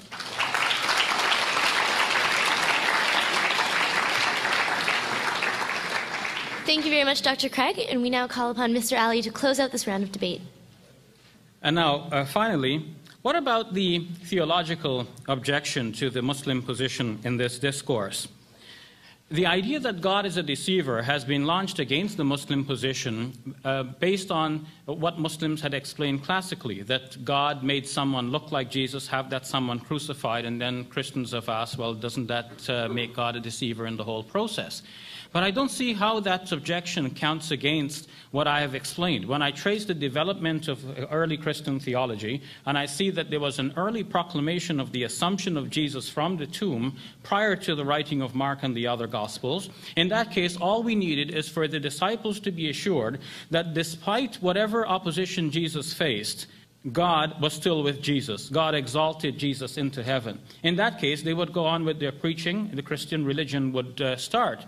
Where did this deception actually come about? How did people get to the idea that Jesus was the Son of God and, and eventually to worship him, and then that led to the councils? Well, I believe it started with uh, the, the, teaching of uh, some people who are not disciples of Jesus, especially uh, the Apostle Paul.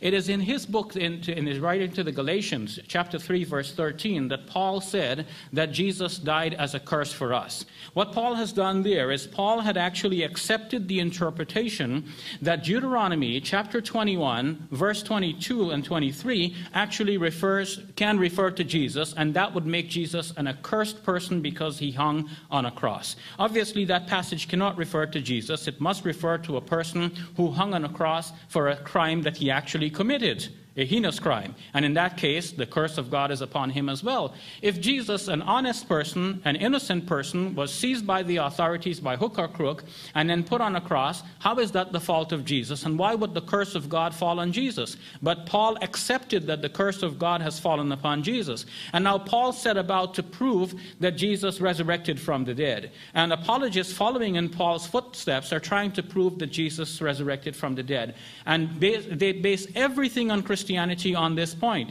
Either Christianity stands on, or falls on the resurrection. But notice that based on the life and teachings of Jesus, and, and Dr. Craig alluded to this himself, when he said that uh, based on the life and teachings of Jesus, uh, this uh, idea that he resurrected from the dead is an accord.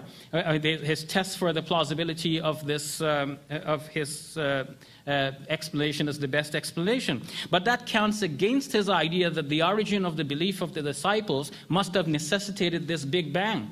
Because either you have Jesus proclaiming that he is someone special and his disciples believe that, and the crucifixion cannot let them uh, fail in that, uh, or you have them not knowing anything about Jesus, waiting to see would he be vindicated from the cross, and if they don't see that, then they think that he is uh, now accursed. The idea of the married bachelor only applied to the specific idea that Jesus was the Davidic Messiah, but he may not have been. The Dead Sea Scrolls show us that, in fact, uh, Jesus could have been uh, uh, uh, one of three things and still be called Messiah. He could be the Davidic Messiah, or a priest Messiah, or a prophetic Messiah.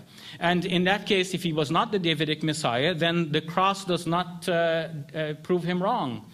He, he could have been believed to be a prophet, as Muslims think he was, and that belief would continue even after his crucifixion. Notice that when in the Gospel of Luke he meets uh, the two disciples on the road to Emmaus, they still proclaim their belief in him as a man of God and as a great prophet. That means the crucifixion did not kill the belief in, in, uh, in, in the belief in the disciples uh, that Jesus was a great prophet. So there was no need for a big bang to, to upstart Christianity, and I think that Dr. Craig's hypothesis fails on, on this uh, point. But then, if there ever was someone who turned the tables here and made Jesus appear to be false, it is actually Paul, because he accepts, as a matter of fact, that Jesus died an accursed death. And if we now place ourselves on the Saturday following, following the crucifixion, we have to be in a position of not knowing anything but knowing that Jesus is an accursed person. Now, his disciples needed, according to the storyline, an appearance of Jesus to convince them that he was not an accursed person. What do we have except reports that contradict each other? If we go by the reports that are here, I find it very difficult to bring faith in Jesus. But if we go with the idea that Jesus was a prophet of God and therefore God's Messiah, who lived a life of, uh, honor and piety with God and convinced his disciples that he is a man worthy of being followed and that his disciples continued to believe in him despite his death, as Josephus the historian wrote, well, then there is nothing else left to explain. The difficulty has been introduced, and it is now difficult to solve. The difficulty is to, pro- to first proclaim that he was declared accursed by God and now try to prove him innocent. Thank you.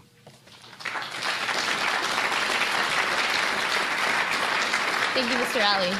I'd like to thank both debaters for their compelling argumentation that they provided during the course of this debate and turn over the mic to our MC, Anik.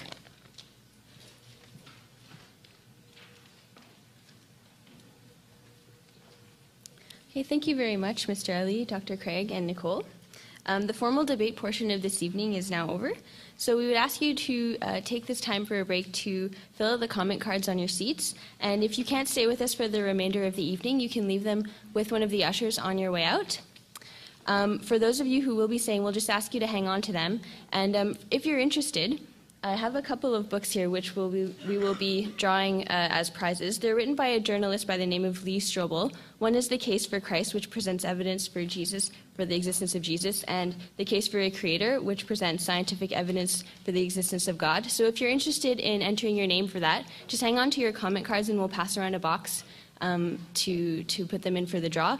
Otherwise, um, you can hang on to them and give them to the ushers on the way out after the Q&A session. Um, so in a few minutes, Nicole will explain the format of the, the question and answer period, um, and then we'll move on to that. Thank you. Like sweating, tremoring, getting a convulsion while he was prophesying, and making a sound like camel, and making a sound like ring, and you know this written in a book called Alamat al-Nabuwa. Second thing, he fall after time under a magic power from a Jewish magician called Labid ibn al-Asam in Arabic.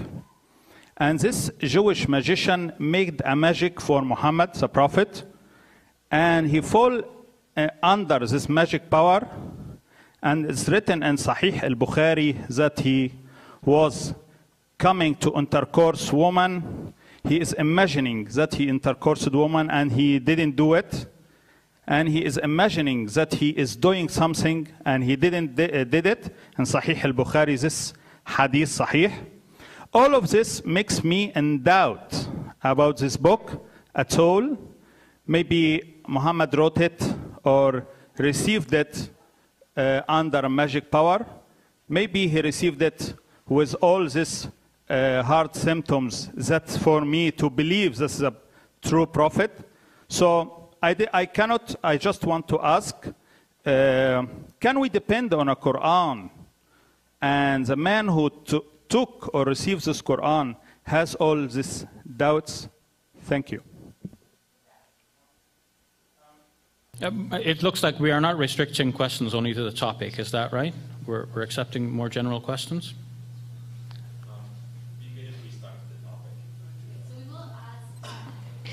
We will ask the people keep the questions to the topic at hand. Uh, since that question was already asked, though, we'll accept it. Sure. And also just a reminder to limit questions to 30 seconds, please. Okay. Now, uh, obviously, Muslims have thought about uh, what evidence they can offer to show that the Prophet Muhammad, on whom be peace, really received a, a message from God. And uh, there are better reasons than uh, the speaker has asked about. There is, for example, the fact of the Prophet's illiteracy, uh, the fact that uh, he was psychologically unprepared to announce the Quran, and that the Quran is speaking to him and commanding him and telling him what to do, on occasion, even criticizing him.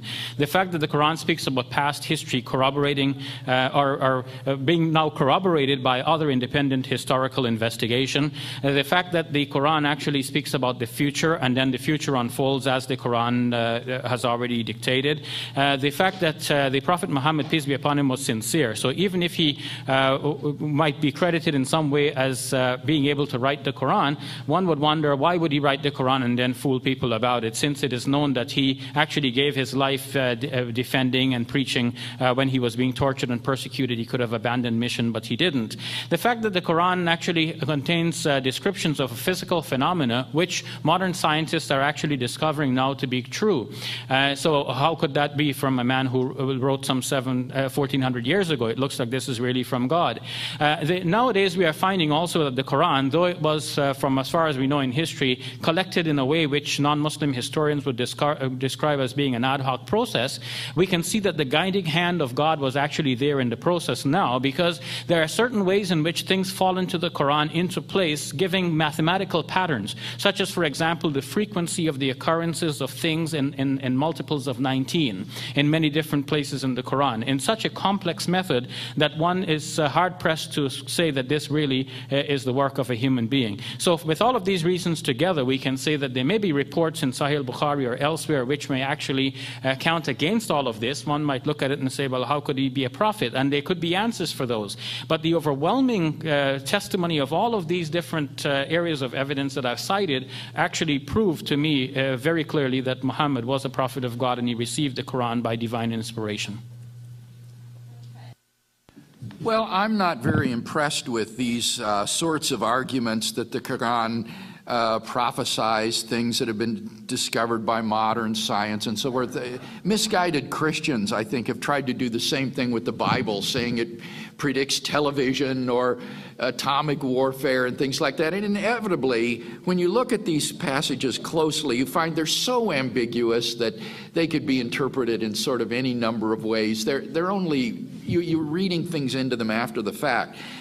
What I would like to say, though, about Muhammad that I think is interesting is to compare the quest of the historical Muhammad with the quest of the historical Jesus. We've talked a lot about the evidence for Jesus tonight, but Islamicists are just beginning a quest of the historical Muhammad now. And what you find is that the sources for Muhammad's life, like about his illiteracy and so forth, are really vastly inferior to the sources for the life of Jesus. The earliest biography of Muhammad comes over a hundred years after he died and doesn't have any corroboration. You don't have multiple independent sources like we do for Jesus. So this is an area that definitely needs more exploration by scholars uh, to ask ourselves just what do we know of the historical Muhammad, his life and teachings. The next question now for Dr. Craig, sir. Yeah. Um, Dr. Craig, I wish to know what you have to respond to the fact that Professor Ally brought that uh, after the resurrection, the ladies, the women at the tomb got the message that the disciples should go to Galilee and the fact that um, the disciples were asked to stay in Jerusalem, I don't think you, re- you responded to Yeah, I mean, the best explanation or most straightforward one would be that Luke doesn't plan to narrate any Galilean appearances. And so he has them stay in Jerusalem so that uh, they will then just have Jerusalem appearances. But we know from Mark's original gospel and from Matthew and from John that there were Galilean appearances. So it has to do with Luke's editorial work in terms of his limited purpose. I think he wants to show theologically that the gospel spread out from Jerusalem. and that it originated in the capital city of Judaism and from there spread out. So he just skips over the Galilean appearances uh, and doesn't narrate any of them. But he knew about them because he used Mark as one of his sources, and Mark mentions Galilean appearances. So the Gospels, as Shabir rightly says, the Gospel writers exercise editorial freedom to select and narrate and leave out facts as, as suits their literary purposes. And that's not a problem for anything that I've said tonight. I'm quite happy with that. To me, it is a problem regarding multiple attestation because surely Luke knows what Mark has written, and yet Luke is choosing to go contrary to that. Luke specifically has Jesus say to his disciples, Stay in Jerusalem until you receive the promise, which is widely uh, understood to be the Pentecostal experience. So uh, it's not only that they're selecting, but they're also putting words into the mouth of Jesus. They're also writing in order to prove their own theological agendas and to prove who is greater than whom. So if somebody wants to prove that Peter is greater, they have Jesus appear to Peter first. Somebody wants to prove that James is greater, they want uh, James to be the first one to see the appearance. And then apparently Paul combined the two narratives one that says that Peter was the first, and the other that said that James was the first, now into a sequential whole. So when we speak about multiple attestations, that uh, all of these different writers spoke about the appearances, what's affirmed in one is actually denied in the other. Either Jesus told his disciples to go to Galilee and see him, or he told them to stay in Jerusalem where they do in fact see him. So you cannot have it both ways. Okay. Uh, for the sake of time, we're going to limit the questions to the number of people that are there, that are currently in line. Uh, next question for Mr. Ally. Madam. Good evening, Mr. Ally. My name is Mirella. Uh, you said that in the Arabic language there is a difference between the verb tawaffa and the verb mata. You said that if the Quran wanted to imply that Jesus was really dead, the verb mata would have been used. Then you tried to show that the Quran never used the verb mata when speaking about Jesus. But you never mentioned the verse 33 in Surah Maryam, which indeed used the verb mata. And I would like you to comment on, the, on this verse. It goes like this. Surah Maryam, verse 33. Assalamu alayya yawma ulidtu wa yawma amutu wa yawma ub'athu hayyan. Peace be upon me the day I was born, and the day I shall die, and the day I am raised to life again. Thank you. I didn't say all the things you said that I said in quite the way you said them, uh, but uh, it, it, see, I, I, wouldn't say that if the Quran wanted to say that Jesus died, the Quran or whatever. Uh, I can put it a different way. I can say that if the Quran had used the term mata, it will be clear that he died. If the Quran uses tawaffa, now tawaffa is ambiguous. It could mean he died, or it could be that this is, uh, in which case the verb is used as a euphemism for death, or it could be that God took him either in, in death or in sleep. There is some ambiguity there. You are correct in Surah Surah 19, it says, Assalamu alayya yawma amutu yawma uh, then uh, this would indicate that Jesus dies at some time in the future from his saying that. So uh, when is that future? Muslim commentators generally said when he returns to earth, he will die at that time. Uh, but you have raised an interesting point. We should also think about what that could mean. But that, of course, does not contradict uh, the passage which says, Ma qataluhu ma salabuhu, when we understand that uh, killing, killing and uh, salb are two different things. And Dr. Craig was right. They are two different things. Even in the Surah 5, verse 33 verse, either the person should be killed or by slain, as he read in the translation, or he should be crucified.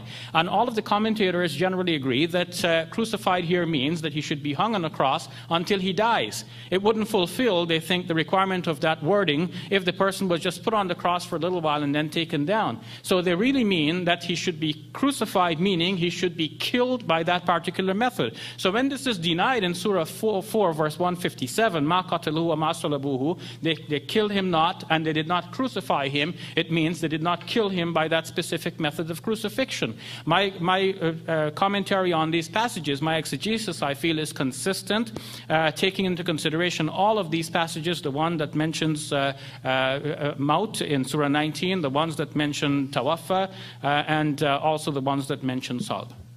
Dr. Craig. The Quran is internally contradictory on this issue, as the gal pointed out at the microphone. In Surah 1933, Jesus says, Peace be upon me the day I was born, the day that I die, and the day that I shall be raised up to life.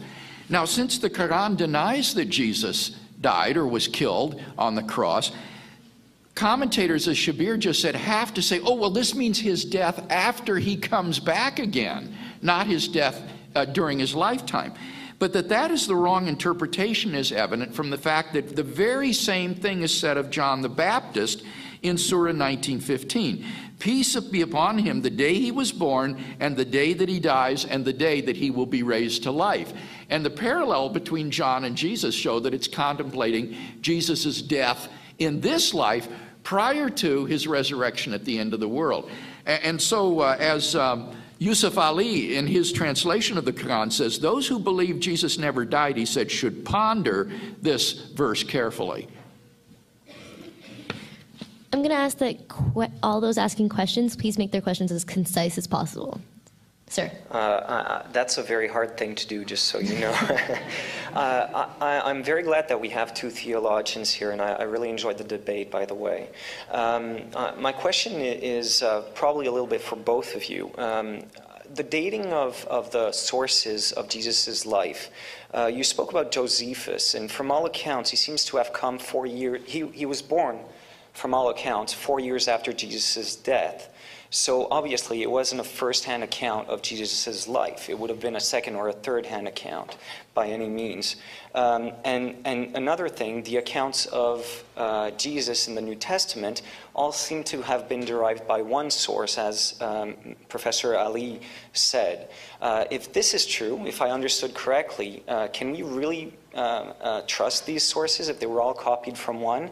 Are they really independent? And, and is Josephus, you know, someone we should trust if it's a second or third hand uh, evidence? Uh-huh. No, they, they really are independent. This was the point that I was making. There is literary dependence between Matthew and Luke and Mark. They probably knew Mark and independently wrote their Gospels using Mark. But there is independence between Matthew and Luke, and between Matthew, Mark, and Luke and John, and then between Paul and the evangelist. And so that's why I was very careful when I talked about multiple independent attestation, which is one of the most important criterion of historicity, uh, to only use sources that are literarily independent. And that is important because when you have two early independent sources testifying to the same event, it's much less probable that these things were made up. It's much more probable it's credible. So, what's significant is that in this pre Pauline formula that's quoted in 1 Corinthians 15, you have an incredibly early source that goes back to within five years of the crucifixion. In the pre Markan passion story of Jesus, you have an account that goes right back to the first decade after the events. And these are independent of each other and testify to some of these same events. And so that this is what has convinced many uh, historians that this is reliable. As for Josephus, right, he didn't have any firsthand contact with Jesus himself, but he was a first century historian and uh, is narrating events that happened within his generation. And that's really exceptional. I mean, when you look at the other sources for ancient history, for example, um, our sources for the life of Alexander the Great. The earliest sources for the life of Alexander are from Arrian and Plutarch, who wrote 400 years after Alexander's death, and yet they're largely regarded as li- reliable sources by Greco Roman historians. Well, that's a question then of your openness to miracles and supernaturalism, not of the historical or literary quality of the sources. Well, the puzzle is that uh, no one outside of Christian sources have attested to the resurrection of Jesus from the dead. How the disciples managed to contain their excitement over that 40 day period when Jesus was appearing to them is really remarkable. How did they manage to do that? When every other miracle attested in the New Testament has people broadcasting it despite Jesus telling them, don't tell anyone. Uh, it seems that this obviously is a, is a, development within a certain closed uh, circle of believers They first proclaim it on the day of Pentecost, and then the listeners uh, they, they, they accept uh, the proclamation without even asking, "Let's go check the empty tomb." Uh, nobody seemed to be checking for evidence. Uh, Dr. Craig treats the, the narratives in a simplistic way without looking at the possibility of developments from one to the other. They're not independent. If Paul says something, and then people within the Pauline church then writing something that confirms what Paul says, that's not independent. So Paul says Jesus appeared to Peter, and somebody constructing a narrative and saying, okay, Jesus did appear to Peter, maybe he got it from Paul. It's not independent in that case. Thank you. Next question from Mr. Ally. Madam. Hi, um, I'm just asking a question about something you said uh, near the end there about the three different kinds of messiahs. I was wondering if you could explain that um, a bit further and I guess give examples of like um, maybe areas of the Bible where those three terms would be used, um, or even like um, the way that Jesus spoke about himself, whether he used the, the terms differently? Now, uh, according to uh, the uh, New Jerome Biblical Commentary on page 1323, uh, the, Dead Sea Scrolls attest to the, the belief that three uh, persons would appear who independently can each be called Messiah. One would be a, a king Messiah who would be a descendant of David and he would take over from the Roman rule.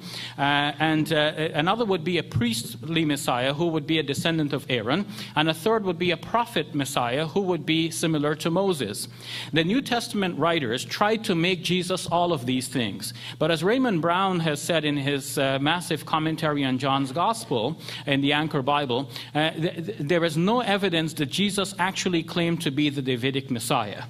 Some wonder if he ever actually used the term in self reference, uh, the term Messiah at all.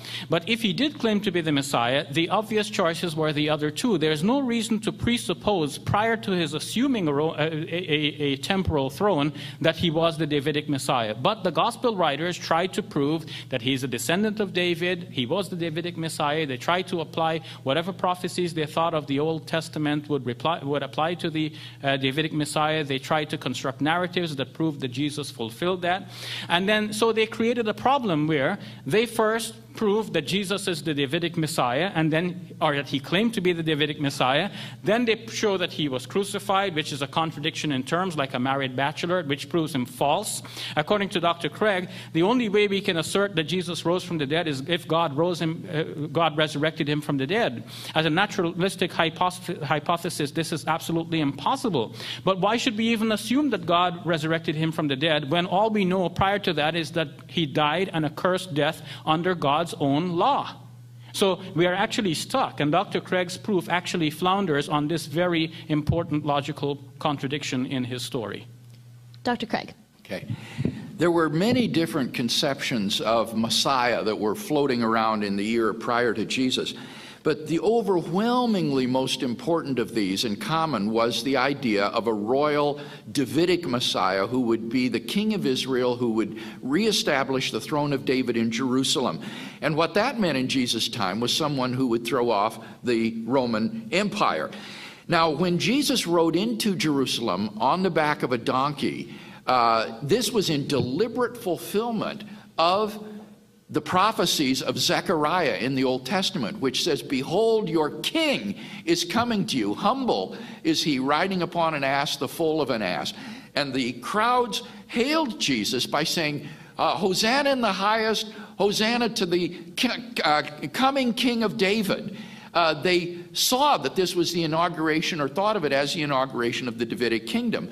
Jesus Central to his teaching was the proclamation of the kingdom of God, which he thought had broken into human history in his person. So I think Jesus definitely did think of himself as the Messiah um, and was crucified for that, in the words of the plaque on the cross over his head, uh, the King of the Jews.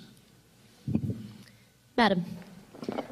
Um, Given that the Gospels were written and the Quran was written by people who believed in the resurrection and in the beliefs in the Quran, um, doctrines in the Quran, how reliable can the texts be, and where do the where do they stand in comparison in their reliability or uh, yeah to other historical texts yeah this is the the the, the uh, central question of new testament studies today Because obviously, these documents that were collected into the New Testament were written by Christian believers. So, how do we know if they're historically accurate? And so, scholars have developed a number of tests of authenticity for these texts. Things like multiple independent attestation of a saying or event dissimilarity. If the event is unlike antecedent Judaism and unlike subsequent Christianity, it's more likely to belong to the historical Jesus. Embarrassment. If a saying or event would be embarrassing or awkward for the movement that followed Jesus, then it's more likely to be historical. Uh, coherence with the uh, other established sayings of Jesus, the presence of Semitisms in the tradition that would indicate an Aramaic original, there's a whole host of these sorts of criteria that scholars use and apply to the narratives to try to sort out what is historical bedrock. And as I say, when you use these tests, you come up with at least these five facts that I've defended tonight as being part of the historical Jesus, not simply because the Bible tells me so, but because critical historians using these objective criteria are able to establish that these facts belong to the historical Jesus. Now, as I say, this is just being begun to be done with Muhammad. Uh, the Quran is not really a historical book. It doesn't have the life of Muhammad in it. So that really doesn't apply a whole lot there. What we want to know is how do we know about Muhammad, what he really was like and said? And, and that uh, exploration really is in its infancy. Whereas the exploration of the life of Jesus now has been going on for the last 200 years and has yielded great fruit. Sorry, we're not going to be able to allow follow up questions because of time constraints. Uh, I'm going to ask you to talk to Dr. Craig privately afterwards. Yeah, talk Sorry to about me that. afterwards. Mr. Ally, All right. perhaps you can address Um, the second part of her question. Well, the uh, people have tried to show that the Quran contradicts itself, in which case it would not be the word of God, and Dr. Craig has tried that tonight. But I think he misunderstands uh, the, not the Arabic usage, but the logic of what was being said. If uh, if uh, it is said in the Quran, uh, "Peace be upon John the Baptist the day he dies," that's said in the future, uh, but announced at the time of his birth, then obviously his birth will be sometime in the future. And if a similar thing is said about Jesus uh, in his infancy, then obviously he's going to die in the future. And, and if the future, uh, his death in the future did not actually occur yet, it could be still sometime in the future. So I don't know why Dr. Craig fails to see that logic and thinks that there's a contradiction between the, the two statements. I think on the whole, though, uh, the Quran's approach to this question of the crucifixion actually uh, uh, shows where the gaps in the logic are. Like Dr. Craig thinks of the facts as independent facts and does not see the connections between them. Like, for example, the discovery of the empty tomb. He fails to pay attention to the fact that the tomb wasn't guarded on the night following the entombment. So then the body could have gone missing that very night. Then what? Sir. Thank you. Um, hope this isn't a bad question. I'm going to be asking it, um, presuming that you do affirm that Jesus was assumed into heaven alive, and you used a certain argument in the debate to try to prove that. I'd like to pose two very quick questions.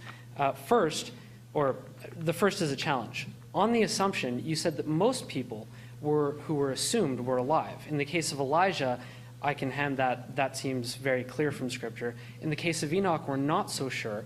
Um, but what about the account of Moses? This was not in the Scriptures, it's Jewish oral tradition. It is recorded in the Scriptures in Jude because it's quoted from 1st Enoch. They, uh, in this account, Michael and Satan over, uh, argue over the body of Moses, but he's already dead, and they're trying to get him assumed or not assumed. Uh, so that's the first challenge. The second thing is if Jesus did assume, if you want to affirm the resolution that Jesus was in fact assumed into heaven alive, not crucified and dead, then why did the disciples of, of Christ, why did not his earliest followers say that? Why not avoid, avoid the embarrassment of something else? If this was something tenable for the first century Jewish mindset, even if they were believers in this Davidic Messiah, whatever he was, if this was tenable, why not go for that rather than the resurrection? Thank you.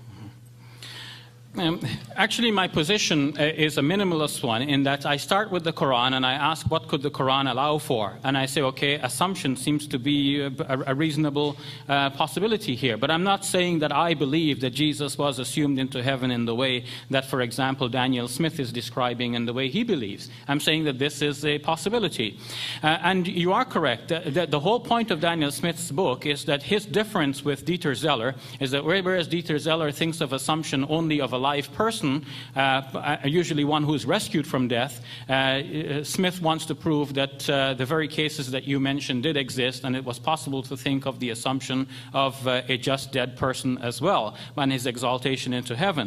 Your further question is, is why not use that as the proclamation? Probably they did. Dr. Craig, in his writing on the empty tomb, actually tells us how the, the story about the placement of the guard in Matthew's gospel, though probably not historical, might have developed over time as a discourse that continued between Christians and, and uh, their detractors. A Christian would say, uh, Jesus is risen, and the, and the detractors would say, oh, but his body must have been stolen. The Christians would say, but the tomb was guarded, and so on. And then the narrative develops to its full and final form as it appears in Matthew's Gospel. Uh, so a similar sort of development could have occurred with the proclamation about Jesus. If Christians proclaim that Jesus is alive, and then uh, someone says, but wait a minute, isn't his body rotting in the tomb. Well, then you move it one notch upward to say, but his tomb was empty, and so on. You go further from that. Dr. Craig. I commend you on that very perceptive question.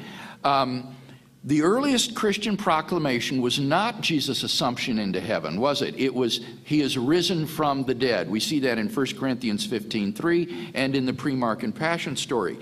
You're right, however, that even dead people could be assumed into heaven. Uh, if you look at the uh, extra uh, biblical book called the Testament of Job, uh, verse uh, or chapter 40, there's a story of two children killed in the collapse of a house who are immediately assumed into heaven. So the disciples could have declared that, but they didn't. And your question is key. Why didn't they say he was assumed into heaven?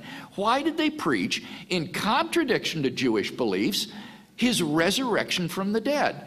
That requires a sufficient explanation. And I think that's the huge challenge facing not only uh, the naturalist, but also the, the Muslim. I'd like to remind everyone that the best kind of question is a quick one. And with that, sir. Okay. This is uh, kind of following up on the last one, actually. Um, Dr. Ally mentioned that uh, the source Q for the Gospel of Mark mentioned uh, that, forgive me if I misunderstood, that uh, assumption was the paradigm of the time and not resurrection for the Messiah. Uh, if I got that right. I don't think he said that but it's not true in any case. Okay. So what's the question? What? Thank what you, does, Dr. Craig. Yeah. What does the Q source actually say? Where does it? Uh... Okay, the Q source is a hypothetical document that is material that is common to Matthew and Luke that they didn't get from Mark. And as such, it's a sayings source. It, it isn't a narrative source, so it doesn't have a passion story or resurrection accounts or anything like that. It's just, it's, it's kind of like things from the Sermon on the Mount. It's a sayings source of Jesus, not a gospel. So it's simply a mistake to think of Q as a gospel. It's just like say, sayings of Jesus that Matthew and Luke may have incorporated in addition to what they got from Mark into their gospels.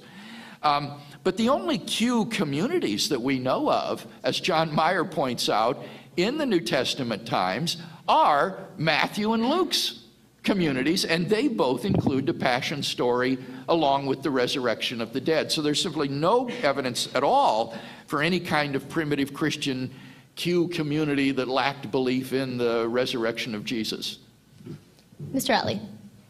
What is interesting about this is actually Q does not specifically uh, declare anywhere that Jesus died. Uh, there are uh, statements about the killing of prophets, which one may say may reflect on him, but no statement that he actually died. And now, why did uh, that statement get omitted? According to Dieter Zeller, it's because the proclamation about Jesus in that community was about assumption, and uh, assumption generally, according to him, did not go with uh, death. It was a rescue from death this uh, belief, even though contradicted by uh, Daniel Smith's uh, own study, as I've mentioned previously, actually does have other attestation. For example, from the Gospel of Peter, according to N.T. Wright in his, in his description in the resurrection of the Son of God, what is depicted in the Gospel of Peter with Jesus being carried up by two angels must obviously refer to something like a resuscitation, which is not the proclamation of the Gospels we know. And of course, the Gospel of Peter has Jesus appear in a gigantic form with his head reaching beyond the clouds. But nevertheless, this might have started out as a resuscitation and a carrying up of, an angel, of the angels of a person who was obviously in that helpless position. Sir. Yes. Question is Are there any historical documents that support the Quran saying that Jesus was not crucified or killed? First, I've tried to say that we have to think about what specific interpretation we have of the Quran here, and a wide variety of interpretations are possible. One interpretation that I did advance here, especially by following the probings of uh, Dr. Craig, is that Jesus was assumed into heaven. Now, he could have been assumed in that case either alive or dead, uh, in which case uh, his uh, spirit would be alive with God in, in heaven. Is there any kind of independent attestation? When we look at the Gospels, which are the only thing we things we have commenting on Jesus now, sometimes we get locked into a box of thinking. Like we have these Gospels, we're staring at them and we're saying, if not this, then what? So why do we have to have an answer? Like, why do we have to know about what happened to the remains of every individual who died in, in past centuries? Just because we have some stories which some people made up doesn't mean to say we should make up another story to counter that one. But does the Quran say something that actually might be uh, validated by some of our independent studies? And I've shown yes, because when we look at the, the fact of how people died and were buried, if Jesus was actually taken down from the cross and buried as a common criminal in a shallow grave, then definitely his uh, remains are done for, and nobody says that he resurrected. If somebody wanted to say that he resurrected from the dead, he could have come bursting out of the tomb, couldn't uh, out of the grave. But that's not what happened. Obviously, what happened is that later on, people are proclaiming that Jesus was exalted, he is alive with God. Uh, he, they're being questioned. Then they invent the story of the empty tomb. Uh, then they're being questioned about the details of that. So they say there was a guard, but they omitted placing the guard in, on the first night, and they didn't check to see if the body was there. So the body could have actually been missing that night. Uh, and then the, the, it just goes on from you know an, a, a person being alive to the grave being empty to the person being seen and now being touched. If you look at the later Gospels, now suddenly Jesus is being touched in the Gospel according to Luke and John, for example? Dr. Craig. Uh, the short answer to your question is no. Uh, there aren't any corroborating sources for the Quran's remarkable claim that Jesus was neither crucified nor killed. All of the New Testament material says that he was crucified and executed. Uh, Josephus, the Jewish historian, Tacitus, the Roman historian, says this. The Jewish sources in the Talmud uh, say this there is nothing to suggest that Jesus somehow survived death or wasn't crucified. This was written by a man living in Saudi Arabia 600 years after the event with no independent source of information about Jesus of Nazareth. And that's why no historian turns to the Quran as a primary source for the life of Jesus. It's just too late and too derivative to be regarded as a credible source of information for the life of Jesus of Nazareth. And the last question for Dr. Craig. Um, what advice would you give to those uh, of us who don't have the time or resources to investigate the historical accuracy of, say, the New Testament? Or how can we be confident in our beliefs if even scholars and experts are still debating its accuracy and its message? Yeah. This is one thing I, I must say I struggle with too, because I am so painfully aware that I am debating these issues in front of a bunch of undergraduates most of whom have probably never even cracked the New Testament, you know, much less read it.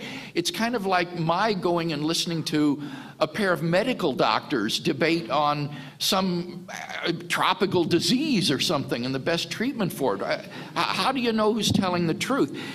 That's why I've tried to quote over and over again non conservative scholars to show that the majority of scholars agree with these points.